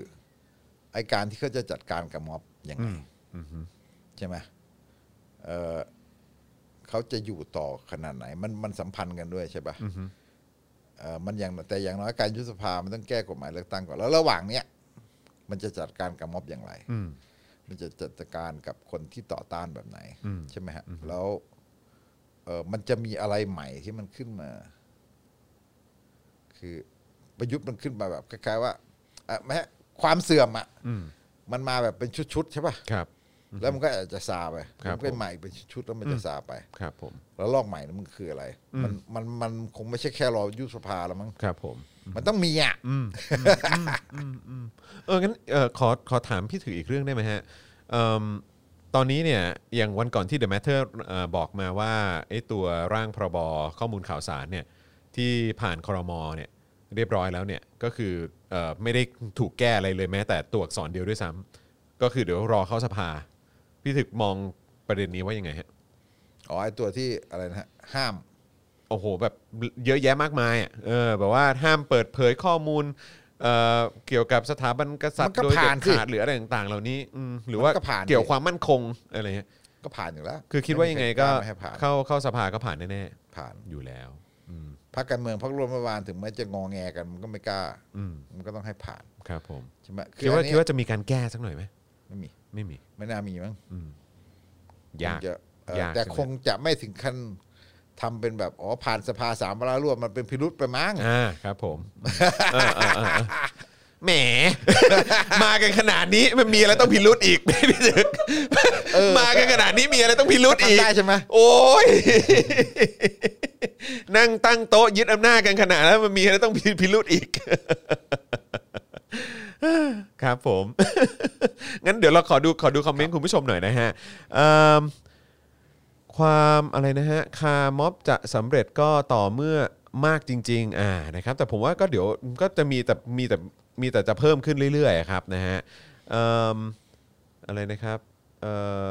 ปัญหามันมีทั่วโลกไม่ใช่แค่ในกาลาแลนด์ พ่อแม่ปู่ย่าตายายเราก็โตมาจากในยุคโคตรสลิม โคตรเผด็จการจนมาถึงทุกวันนี้โลกมนุษย์ก็ยังพัฒนามาได้เรื่อยๆเออครับผม เรามองโลกในแง่ดี ครับผมเอ่อคิดการใหญ่ใจต้องนิ่งอ่าครับผมรอให้โควิดหายก่อนเถอะพี่ถึกนี่นะครับนะฮะเอิ่มตามงานวิจัยหลักสถิติ ความรุนแรงไม่เคยเปลี่ยนอะไรนะไม่เคยเปลี่ยนยั่งยืนเหรอครับ ความสงบสันติโอกาสสูงกว่า เยอะแต่ต้องร่วมมือกันอ่าครับผมนะฮะคุณจูนเมกาบอกว่าประชาธิปไตยต้องชนะอืมนะครับเอิ่มประวัติศาสตร์ไทยเรามีการเปลี่ยนแปลงแบบไหนที่ไม่เสียเลือดเสียเนื้อบ้างครับ หรือเพราะเสียเลือดเสียเนื้อเลยยังไม่เปลี่ยนมาจนถึงปัจจุบันคุณศิวะถามมานะครับ เฮ้ยความจริงประวัติศาสตร์ไทยเนี่ยมันไม่ค่อยเสียเลือดเสียเนื้อนะ อะไรฮะ เอ้า อิฮะฮะ ประวัติศาสตร์ไทยมันเสียเลือดเสียเนื้ออะ ครับ แต่ว่า ผม แต่ว่ามันเสียเลือดเสียเนื้อแล้วมันประนีประนอม อ่าครับผม มันไม่เคยแบบรุนแรงถึงขนาด ไปจนสุด ไปจนสุดนะ อืมครับผม นี่มันก็แปลกเหมือนกัน ครับ แต่ว่ามันก็เลยแบบ มันก็เลยไปไม่ได้สุดสักทีอะ อืมอืมฮึ ใช่ป่ะ อืมอืม ตั้งแต่สมัยนู่นอ่ะ ตั้งแต่สองสี่เจ็ดห้ามา ครับ ตั้งแต่อะไรมาคือ ครับผม ยุคจอมพลปอยุคอะไรต่างๆ ก็ปะทะหลายครั้งเนี่ยมันคือแบบส่วนใหญ่มันจะแบบว่าเอ่อมันมัน มันไม่ได้กลับมาโค่นกันจริงๆมันไม่มีการต่อสู้กันจริงจังมีครั้งเดียวคือที่อาจารย์ปรีดีพยายามจะมาเป็น จะมาพยายามจะตอนที่มันจะมีอะไรอะกบฏวังหลวงอะเออที่ยึดวังหลวงอะปีสองสี่เก้าสองมีอยู่ครั้งเดียวนอกนั้นก็คือแบบมันจะแบบจะอยู่กันแบบพยายามจะหาทางประนีประนอมตลอด ครับผม มันเป็นอย่างนั้นจริงๆนะฮะ เออมันก็ไม่สุดสักทีอะ ครับผม มันเลยไม่สุดสักที แต่เราก็เราก็พูดไม่ยะพูดไม่ได้ว่า เอ๊ะมันดีหรือไม่ดีมันก็มันฆ่ากันแล้วมันแบบมันยิ่งมันยิ่งหนักใช่ป่ะ ครับอือฮึบอกว่าฝรั่งเศสรัสเซียเยอรมันพวกนี้ผ่านความรุนแรงกว่าเรา อย่าอะไรนะฮะ บอกความรุนแรงสร้างความยั่งยืนไม่ได้เอ่ออ๋อครับผมนะฮะเอ่อมีคนบอกว่าต้องล้างระบบนะฮะ คิดยังไงกับคำว่าอนาคตอยู่ข้างเราครับ เอาแง่สิฮะ อืม มันมันก็ต้องดีกว่าสิ อืมครับ ใช่ไห ผม ม คือ ผมก็ไม่คิดว่าไอ้ทุกวันนี้มันแย่กว่าอดีตนะครับ อือฮึ อย่างน้อยมันก็ต้องดีกว่าใน อืม ในการต่อสู้ในช่วงอดีตนะครับ ผมครับผมอืมนะฮะเอ่อลุยเลยตอนรัฐอ่อนแอ ครับผมเอ่อคุณวันพรุ่งนี้ต้องก้าวต่อไปบอกว่าไม่มีอะไรได้มาง่าย ๆ ต่างประเทศเสียเลือดเสียเนื้อต่อสู้ เท่านั้นถึงจะได้มันมา ไม่เสียอะไรเลยสันติไม่มีทางได้อะไรมาแน่นอนอืมนะฮะก็มีหลากหลายความคิดเห็นนะฮะแต่ว่าวันนี้ก็น่าสนใจครับ เพราะว่าก็คือเมื่อสักครู่นี้เอ่อพี่ถึกก็ยังพูดอยู่เลยว่าเออเนี่ยก็วันวันเอ่อวันที่เกิดเหตุเอ่อตอนเดือนตุลาเนี่ยก็คือว่าเป็นวันที่เอ่อเป็นวันที่แก๊งสี่คนโดนจับใช่ไหมฮะเออนะครับแล้วก็หลังจากนั้นก็มีเอ่อเติ้งเสี่ยวผิงอะไรต่างๆ ก็เอ่อดำเนินมาเรื่อยๆ แล้วก็วันนี้เดี๋ยวตอนช่วงบ่ายเนี่ยนะครับเดี๋ยววาสนาอารวาสก็จะมาพูดถึงประเด็นเอ่อในเนื่องเนื่องในการเอ่อเขาเรียกว่าวันนี้เป็นวันชาติจีน อ่า ใช่ไหม วัน ฮะ นี้วันชาติจีน เออวันนี้วันชาติจีน เอ้ยลืมด่าจีน ไปรอเล่น แม่ชัดเจนมากเลย เดี๋ยวขอขอขอดูนิดนึงนะฮะว่าอาจารย์วัฒนาบอกว่าจะอะไรนะฮะจะวันนี้วันนี้จะคุยในประเด็นไหนนะเดี๋ยวเดี๋ยวขอดูนิดนึงอาจารย์วัฒนาเห็นเห็นแปะโปรโมทไว้เหมือนกันนะครับบอกว่าวาสนาอารวาสอารวาสวันชาติจีน 72 ขวบ แต่ยังก้าวไม่พ้นศตวรรษแห่งความอัปยศ ลือจะยิ่งใหญ่ด้วยการผูกมิตรกับตาลีบัน แบนคริปโต ปล้นคนรวยช่วยคนจน และปฏิวัติวัฒนธรรม 2.0 ครับนะฮะบ่าย 2 วันนี้เดี๋ยวได้เจอกันนะครับนะฮะอาจารย์วัฒนาจะมาคุยกันใน แต่ ประเด็นนี้ ผมเนี่ย ด้วยอืม เป็นเสียงข้างน้อยมากเลยนะ ครับ เวลาที่สลิมมันด่าจีนก็คือแบบไอ้สลิมมันเชียร์จีนเราก็ต้องด่าเราก็ด่าสลิมด่าจีน ครับอือฮึ เออแต่เวลาแบบอยู่ในพักพวกเก่าๆเนี่ย มิตรสหายเนี่ยก็คือเฮ้ยยังชอบจีนกันอยู่เยอะเลย อืม คือมันมีความรู้สึกว่า มันมีความผูกพันกับจีนอะไรต่างๆแล้วก็เอ่อยังมีความนิยมเรื่องสังคมอยู่บางด้าน ก็คือคือถ้า ผม ถ้า บอกว่า ผมมีความรู้สึกว่า ผมก็เป็นเสียงข้างน้อยคือ ครับ ผมก็ยังด่าจีนมากกว่าแต่เวลา ไม่แต่มันมันมันน่าแปลกใจที่ตรงนี้คือคือณเวลานี้ดูเหมือนจีนก็เริ่มกลับมาสู่ความเป็นความพยายามที่จะเอ่อเป็นลัทธิบูชาตัวบุคคลเนาะคือแบบว่า มันมีหลายอย่างอยู่นะ คือสีจิ้นผิงนี่ก็พยายามจะแบบว่าเหมือนผลักดันตัวเองขึ้นมาแบบว่าเหมือนสมัยของการ ที่บู เป็นเห ชา มา ตั เห ว มือน บุ กัน คคลโปรปากันด้าเหมือนยุคเหมา อืม แล้วก็คือผมคิดว่าจีนยุคก่อนหน้าเนี้ยหลังหลังเอ่อช่วงเติ้งเสี่ยผิงขึ้นมา แล้วก็ช่วงช่วงช่วงก่อนหน้านั้นนะผมว่ามันผ่อนคลายเยอะนะครับ มันผ่อนคลายการโปรปากันด้ามากกว่ายุคยุคนี้นะยุคนี้มันโปรปากันด้ากลับมาใหม่ ครับผม เยอะนะเราจะเห็นว่าไอ้จีนช่วงหนึ่งอ่ะอาจจะช่วงก่อนไม่แน่ใจว่าช่วงก่อนเทียนนั้นเหมือนหรือช่วงหลังด้วย มันจะมีหนังแบบ เราจะเห็นหนังจีนแบบที่แบบพวกจางอี้หมูอะไรแบบนี้ อ๋อพวกฮีโร่ฮะเออ ไม่ใช่ไม่ใช่ไม่อ๋อไม่ใช่ฮีโร่ใช่ นะ ฮีโร่แหละฮะ มันเป็น อ๋อ พวก อันนั้นมันหลังจากนั้นเยอะใช่ไหม เออมันเป็นพ โท ว ษ ก ที สะท้อนสังคม อ่าอ่าอ่าโอเค สะ โอ ท้อน เค ปัญหาสังคม อ่า พวกอะไร ครับ ต่างๆเนี่ยมันมันมันออกมาดังเยอะมากเลยนะคือมันเหมือนกับเหมือนกับก่อนหนังเกาหลีอีกอะไรแบบเนี้ย อ๋อเออใช่ใช่ช่วงนั้นมันก็จะมีแบบอะไรนะ แบบแชงไฮทริเอทอะไรพวกนี้ เออ เ คือมันจะมี เป็ มัน ฟิล จะมี ไร พอสมควร บ แต่ บ ว่า ครับ พอมาตอนหลังเนี่ยวัฒนธรรมมันแบบก็กลับไปรวบรวบยอดที่ที่ กลับ พรรค มาอีก ค แล้ว มมิวนิสต์อีก ครับผม แต่แต่เวลาผมมองจีนผมก็จะบอกว่า ผมก็จะเป็นข้างน้อยตรงที่ว่า ผมก็เข้าใจว่าทำไมมันประสบความสำเร็จนะ อืม คือ แต่เดาวิธีคิดมันไม่ได้ อืม เดาไม่ได้เพียงแต่ว่าเอ่อเดาความตามความเปลี่ยนแปลงไม่ทัน แต่ว่าเราคิดว่า คือไอ้ความเป็นพรรคคอมมิวนิสต์อ่ะ อืม มันเข้มแข็งในตัว อืมอืม คือไม่ว่ายังไงก็ตามแต่เราก็พูดอยู่ตลอดว่า อย่าเอาระบบราชการไทยไอ้รัฐ ล้าหลังไทยนี่ไปเปรียบเทียบกับพรรคคอม มิวนิสต์ ครับผม มันคนละโลกกัน เออยอมรับความเป็นจริงกันด้วย มันคนละโลกกัน พรรคคอมมิวนิสต์อย่างน้อยเนี่ยมันก็คืออย่างที่บอกมันไม่เคยเชื่อเอ่อสิ่งศักดิ์สิทธิ์อะไรต่าง ๆใช่ป่ะ ครับ มันไม่เชื่อสิ่งศักดิ์สิทธิ์มันไม่เชื่ออะไรต่างคๆเนี่ย รับผม แต่ไอตอนหลังไปเอาของจื้อมาใช้เพื่อจะแบบ อืม เพื่อจะปลูกชาตินิยม อ่า เพื่อจะ อ่า ควบคุมความคิดอะไรอย่างเงี้ยแต่ว่าคือ โดยรากฐานมันคำนี้มันไม่เคยเชื่ออะไรที่มันไม่เป็นวิทยาศาสตร์ มันเชื่อเหตุผลนะเพียงแต่ว่าเอ่อในจุดหนึ่งเวลาที่มันชอบถลำคือมันชอบถลำไปเป็นกลไก อืม อืมมันชอบถลำไปเป็นกลไก แล้วมันไม่มันไม่ค่อยแบบคิดเรื่องอารมณ์ความรู้สึกคนอะไรแบบนี้ใช่ไหมมันอันเนี้ยมันเป็นปัญหางั้นเราจะเห็นเวลาที่เอ่อเอ่อสีจิ้นผิงมันทำอะไรต่างๆเนี่ยจริง ๆ พอเข้าใจอยู่คือความเข้มแข็งมันมันใหญ่โตมากพรรคคอมมิวนิสต์ใช่ไหมฮะ เวลาอยู่ในพรรคคอมมิวนิสต์เนี่ยจะรู้เลยว่าคือ คือระบบมันมันเป็นระบบที่อะไรอ่ะมันมันค่อนข้างจะมีประสิทธิภาพมาก มีประสิทธิภาพมาก เพราะว่าเหมือนเราอยู่ในกองร้อยอย่างเงี้ยในทหารร้อยหนึ่งร้อยคนเนี่ย มันจะมีสมาชิกพรรคคอมมิวนิสต์เราสิบกว่าคนอะไรเงี้ยที่จะเป็นตัวแบบคนที่แบบเอาเขาจะเลือกคนที่เข้มแข็งที่สุดที่ ที่เอ่อกล้าหาญที่สุดที่ขยันขันแข็งที่สุดอะไรต่างๆเนี่ยเขาก็จะแบบเอ่อนี่ของเขาคือเขานี่ตามทฤษฎีนะ บางทีมันก็อาจจะไม่เป็นแต่ว่าส่วนใหญ่เขาก็จะทำทำได้ทำได้ระดับหนึ่งอะใช่ไหมฮะแล้วมันก็จะเป็นแบบมันก็จะมีแบบเอ่อมันมีผู้กองมีผู้ชี้นำการเมือง ผู้ชี้นำการเมืองคือเลขาธิการพรรคผู้กองคือคนที่สั่งเวลารบอะไรอย่างเงี้ย ครับ แล้วก็มันก็จะแบบว่าเลขาธิการหน่วยพรรคเนี่ยมันก็จะเป็นคนที่ ควบคุมคือทุกหน่วยงานมันเป็นอย่างนี้ในพรรคคอมมิวนิสต์นะเราคิดว่าจีนนี่มันกว้างใหญ่มัน แล้วก็อีกอย่างคือสมาชิกพรรคคอมมิวนิสต์ก็มีเยอะมากด้วย ใช่ มันมีอยู่อย่างนี้ทุกหน่วยงานนะ อ่าอ่า เขามีอย่างนี้อยู่ทุกหน่วยงาน แล้วเขาก็สามารถที่จะสร้างสร้างกระตุ้นอะไรต่างๆ ที่เขาจะพาไปพาไปในทิศทางที่เขาต้องการได้อันมุมหนึ่งอ่ะมันมันจะเห็นว่ามันอันตราย ครับ แต่มุมหนึ่งจะเห็นว่ามันมันประสิทธิภาพสูงมากเวลาจีนมันทำอะไรเนี่ยมันถึงแบบเราเราถึงเข้าใจว่า อะไรแบบนี้คือ แล้วก็มันก็วิธีคิดความคิดมันไม่ มันไม่ มันไม่ค่อยงมงายแบบแบบนั้นแต่มันจะงมงายแบบจีนอีกแบบ มันไม่ใช่งมงายแบบพวกพวกไสยศาสตร์พวกศักดิ์สิทธิ์อะไร ครับ เงี้ยแต่มันจะงมงายแบบจีนไปอีกแบบ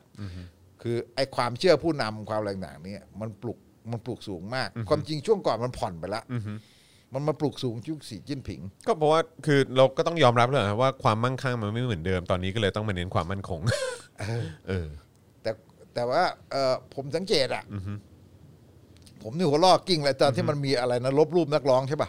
อ๋อใช่เออมีชื่อชื่ออะไรเจ้าเหวยไหมเออใช่ไหมฮะ มันลบรูปออกหมดเลยใช่ ค ป่ะ รับผมอือฮึ อันนี้ยังกับตอนสมัยปฏิโคนโคนแก๊งสี่คนอ่ะ อืมอือฮึ นี่มันเป็นว่าทำจีนพรรคคอมมิวนิสต์จีนตั้งแต่สมัยอดีตเลยนะเออผมอยู่เขตเขตเขตที่ผมอยู่อะมันอยู่ใกล้หลังใกล้แนวหลังอ่ะ ครับ มันจะผมจะได้อ่านหนังสือจีนเยอะ มันจะมีสมุดภาพเขาส่งมา ครับครับ ส่ง ครั มา บ ให้ดูนะไอตอนที่เขาโค่นแก๊งสี่คนกันใหม่ๆเนี่ยเขาก็ไล่ล่าล้างกันเต็มไปหมดเลยนะ ไอ้สมุดภาพของเขาเนี่ยเขาจะแบบมันก็จะมีรูปที่เพิ่งอาจจะแบบเอ่องานพิธีปีก่อนเลยเนี่ยมันก็จะเอามาลงภาพแต่ว่ามันเพิ่งมีคำสั่งให้ลบ เอ้า มันก็จะมีคนยืนอยู่เป็นแถวอยู่ประมาณสักเอ่อสิบสิบคนน่ะสหายนำอ่ะ ครับ พวกยืนอยู่ในงานแบบงานพิธีของเขาสักสิบกว่าคนน่ะ ครับ แล้วมันก็จะว่างไปนช่องๆว่างไปนช่อง ถูกล บไป จริงเหรอฮะ พันเก้าร้อยเจ็ดอะไรอ่ะผมประมาณพันเก้าร้อยเจ็ดสิบเก้าแปดสิบนะ ลบกันอย่างนั้นเลยเหรอฮะ ลบเลยลบทิ้งอ่ะเออ คือหมายถึงว่าลบรูปอ่ะ ครับ แบบ ครับ ทำ ครับ ทำรีทัชแบบนี้ ค เล รั ย บ สมัยเนี้ย ครับ โซลช็อปทิ้งอ่ะเออแต่สมัยนั้นมันไม่เนียน เอ้า อะ ก็ไม่ได้เนียนนะฮะก็ดูออกอ่ะก็ ก็ ชัด ดูออก เอ อะ อ ทิ้ง ค เล รับ ย ผม ทิ้งหมดเลย ว้าวอือฮึตรงไปตรงมาฮะ เออ มันผมขำอ่ะไอ้นั่นมันปีหนึ่งเก้าแปดศูนย์นะเดี๋ยวประมาณ เออ เออ แล้วนี่ก็เพิ่งเกิดขึ้นไปเนาะ เก้า เออ มันยังใช้อยู่อีกอ่ะ ครับผม วัฒนธรรม ที่มันยังใช้อยู่ผมหัวลอกกิ้งเลยอะ ก่อนหน้านั้นก็หมีภูฮะ อันนี้มันเป็นเรื่องตลกนะคือ ครับ คือในจีนเนี่ย เราไม่สามารถที่จะหาดูภาพเอ่อเจียงชิงได้นะ อืมอืม คุณยังไม่รู้จักเลยว่าเจียงชิงคือใครแล้วเป็นยังไงอะเอออะไรแบบเนี้ย ก็คงเหมือนกับความพยายาม เจียงชิงหวังห อย่างไอ้ ว เรื่อง แต่ผมจำไม่ได้แล้วใครมั่ง เหตุการณ์ ทั้ง เทียน สี่ค อันเห อะ มือนอะไรพวกนี้ก็ด้วยเหมือนกันใช่ไหมฮะ เออ ม เหมือนกัน ครับผ ในขณะที่คุณจะหาดูเรื่องเทียนอันเหมือนไม่ได้คุณจะหาดูเรื่องเจียงชิงไม่ได้ ครับอืม ภาพพวกเอ่ออดีตผู้นำอะไรเนี่ยที่เขาถูกที่เขาถูกประนามไปอะ ครับ มันจะหาไม่มี แต่ว่าพวกเอ่ออย่างเช่น เอ่อพวกพอเติ้งเสี่ยผิงกำมืออำนาจพวกของหลิวเซ่าฉีพวกเผิงเต้อหวายอะไรต่างๆเนี่ยเขาก็ได้กลับมานะ มันมีมีการกลับมาเชิดชู กลับมาเชิดชูพวกที่ถูกเอ่ออถูกเอ่อเก็บถูกฆ่าถูกแบบเผาไอ้แบบเอาไปขังอ่ะถูกเอาไปขังสมัยสมัยแก๊งสี่คนอะไรเงี้ยเขาก็เขาก็จะกลับมาเชิดชู แต่บางคนที่ถือว่าแบบเห็นด้วยกับสายเหมาว่าไอ้นี่ทรยศแบบลิ้นเปรียวอะไรเงี้ยมันก็จะหายไปเลยมีแต่อยู่ในรูปหนังสือฝรั่งเนี่ยพวกแก๊งสี่คนก็พอพอพอพอเติ้งมีอำนาจปุ๊บพวกนี้ก็หายไปเลย ครับผมอืมเรียบร้อยครับผม มันตลกอ่ะผมก็ขำอ่ะคือ ผมขำตอนที่มันเอามาใช้เหรอวะ ไอ้ยุคนั้นมันสี่สิบ ใช่ ปี ไหม แล้ว ผ นะ มผมถ้าถ้าจำชื่อไม่ผิดคือคือ เออ คือ เจ้า เจ้า เห เห ว วย ย ใช่ ใช่ไหมเจ้าเหวยใช่ไหม ผมว่า เอ มัน อ สี่ ค สิ รั บบ ผม ปีแล้วนะมึงยังใช้วัฒนธรรมนี้กันอยู่เลยเหรอ โลกออนไลน์แล้วนะ ก็คงคิดว่าคุมอยู่ เออนะครับ ไอ้นั่นผมดูในสมุดภาพนะ เอออือฮึแล้วแล้วตอนนี้ก็เริ่มปวดหัวกันแล้วเพราะว่าเกี่ยวกับเรื่องของนักศึกษาจีนที่ออกไปต่างประเทศ ก็เริ่มปวดหัวกันว่าจะเป็นยังไง เออคือ ก็ต้องมาดูฮะว่าจะคุมจะคุมได้ขนาดไหน อืม เฮ้ยแต่บางเรื่องก็โอเค เราก็แค่แค่กับว่า คือคือถ้ามันคิดเอ่อแต่ว่ามันมันคิดเรื่องความเป็นธรรมจริงนะผมคิดว่าถ้าเราคิดว่าเราเข้าใจพระคอมมิวนิสต์จีนนะมันคิดเรื่องเอ่อการการพยายามที่จะควบคุมทุนไม่ให้ทุนใหญ่เกิน มันคิดอย่างนี้จริง แต่มันคิดแบบ เพราะว่าเดี๋ยวมันจะกระทบอำนาจไว้ ไม่ไม่คือ ในมุมหนึ่งมันก็มันก็กระทบอำนาจในมุมหนึ่ง มันก็รู้สึกว่า มันต้องลดไอเนี่ยลดคล้ายๆกับว่า ไม่งั้น ช่องว่าง ไม่งั้น คา เดี๋ยวมั ล้ำ นก็จะไปกระทบกับประชาชน ลดความเหลื่อมล้ำเรา ครับ จะเห็ ผ น ม ว่ามันมันพยายามที่จะโปรโมทเรื่องของการที่เออเอาไปสร้างสารพวกเรื่องการศึกษา การสาธารณสุข คือจะเน้นพุ่งไปทางนั้น การสาธารณสุขที่อยู่อาศัย มันเรียกว่าภูเขาสามลูกกันนะคำขวัญจีนมันมาแบบนั้นนะภูเขาสามลูกอะไรเงี้ยคือคือวิธีคิดมันเนี่ยผมก็ขำอ่ะอ๋อมึงยังเป็นสังคมนิยมอยู่เหรอ แต่หมายถึงว่าโอเคเราก็บอกว่าถ้าคุณคิดการลดความเหลื่อมล้ำมาผมโอเค แต่ผมคิดว่าวิธีการมันมันแบบเฮ้ยอะไรวะ มันกลไกมากเลยมันตัดพวกพวกพวกพวกพวกอย่างเงี้ยอยู่ๆคุณทำเลยอ่ะเนี่ยเอออยู่ๆทำเลยแบบนี้เลยเหรอแล้ว แล้วแล้วอยู่ๆมันก็เหมือนกับทางเศรษฐกิจเหมือนกัน มันเห็นไอเอเวอร์แกนอะไรนะใช่ป่ะทำท่าจะเป็นฟองสบู่มันก็ห้ามกู้เลย อืม หมายถึงว่าห้ามกู้ห้ามเอ่อปิดการอะไรไปไปสกัดเรื่องการกู้เงินซื้อบ้านของประชาชนนะว่าต้องมีหลักฐานมีอะไรแบบคล้ายๆว่ามีมีเครดิตมากพอไม่ให้กู้ง่ายเหมือนในอดีตแล้วไอ้พวกแกรมมันก็ล้มคลืน อืม อย่างเงี้ย ถูกไม่ถูกอ่ะ อืม แต่มันทำไมมันต้องทำแบบหักดิบอย่างนั้นน่ะมันควรจะทำมาหลายปีแล้วค่อยๆลดลงอะไรแบบเนี้ยแบบเนี้ยคือวิธีคิดแบบจีน ครับ พระพุทธมันมีจุดอ่อนแบบเนี่ยอยู่มันก็โครม แต่ถ้าถามว่าเอ้าคุณคิดว่าคุณจะแบบเริ่มลดความเหลื่อมล้ำในถูกไม่ถูก อืม ก็ดีนะ ความที่คุณจะเป็นสังคมนิยมแบบที่กลับไปสู่การลดความเหลื่อมล้ำเนี่ยแต่คุณปล่อยมาขนาดนี้แล้ว แล้วคุณจะจับจังหวะข แต่ อง มัน การที่ แต่ก็ คุณจะจับจังหวะของการที่คุณเติบโตทางทุนนิยมกับ ก็ กา นั่ ร น ลด น่ะ ควา สิ มเหลื่อมล้ำ เออ ไอ้นี่ นั่นน่ะสิเออ ไอ้นี่มันเป็นวิชาเศรษฐศาสตร์ ซึ่งซึ่งมันไม่ใช่เอาทฤษฎีมาร์ก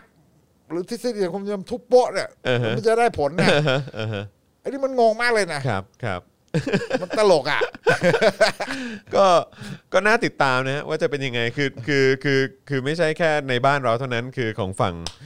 เอ่อเหตุการณ์ที่ในจีนก็ก็ก็น่าติดตามว่าจะเป็นยังไง เพราะว่าคือของเรานี่ในช่วงที่ผ่านมาก็ก็ไปพิงจีนเยอะเหมือนกันนะฮะอืมนะครับแล้วก็คาดหวังคาดหวังกับเขาเยอะ คือหมายความว่าไอ้ฝ่ายผู้มีอำนาจบ้านเรานะฮะ ก็จะเป็นอย่างนั้นนะครับนะฮะอ่ะโอเคครับพี่ถึกครับนี่เราคุยกันมาเกือบ ครับ จะ 2 ชั่วโมงแล้วครับพี่ถึก นะครับแล้วก็ยังไงฝากไว้ด้วยนะครับช่วงบ่ายนี้นะครับช่วงบ่ายนี้บ่าย2นะครับนะฮะบ่าย 2 เดี๋ยวเราจะอ่าได้คุยกับอาจารย์วัฒนานะครับในวัฒนาละวาดเนื่องในวันเอ่อครบรอบเอ่อกี่ขวบนะฮะกี่ขวบนะฮะอาจารย์แบงค์เจ็ดสิบสองขวบปะ เจ็ดสิบสอง เออใช่เจ็ดสิบสองขวบเออนะครับของของจีนนะครับนะเดี๋ยวมาดูกันดีกว่าว่าวัน หนึ่ นี้ งเก้าสี่เก้าใช่ อ่า ใช่ อาจารย์วัฒนาจะมาคุยกันในประเด็นไหนบ้างนะครับ แต่ว่าจริง ๆ ก็ก็ปูไว้แล้วประมาณนึงแหละนะครับว่าเอ่ออะไรนะเอ่อมมีประเด็นของการผูกมิตรกับตาลิบัน แบนคริปโต ปล้นคนคนรวยช่วยคนจน แล้วก็อีกอันหนึงที่น่าสนใจคือปฏิวัติวัฒนธรรม 2.0 ครับว่าจะเป็นอย่างไรบ้าง เดี๋ยวเรามาดูกันนะครับนะฮะว่าจะเป็นอย่างไรนะครับ วันนี้ก็เอ่อโอ้โหคอมเมนต์เข้ามาเยอะมากครับพี่ตึกครับ เม้นต์กันถล่มทลายนะฮะขอบคุณมากเลยนะครับ แล้วก็อย่าลืมนะครับใครที่เอ่อเข้ามาดูแล้วเนี่ยนะครับก็ขอความกรุณาช่วยกันกดไลค์กดแชร์กันด้วยละกันนะครับ แล้วก็อย่าลืมสนับสนุนพวกเราแบบรายเดือนกันได้นะครับนะผ่านทาง YouTube Membership นะครับนะฮะแล้วก็ อ่าผ่านทาง Facebook Supporter ด้วยนะครับ แต่ว่าเดี๋ยววันนี้เดี๋ยวพี่ถึกมีลาบอะไรนะลาบลาบทูน่ารออยู่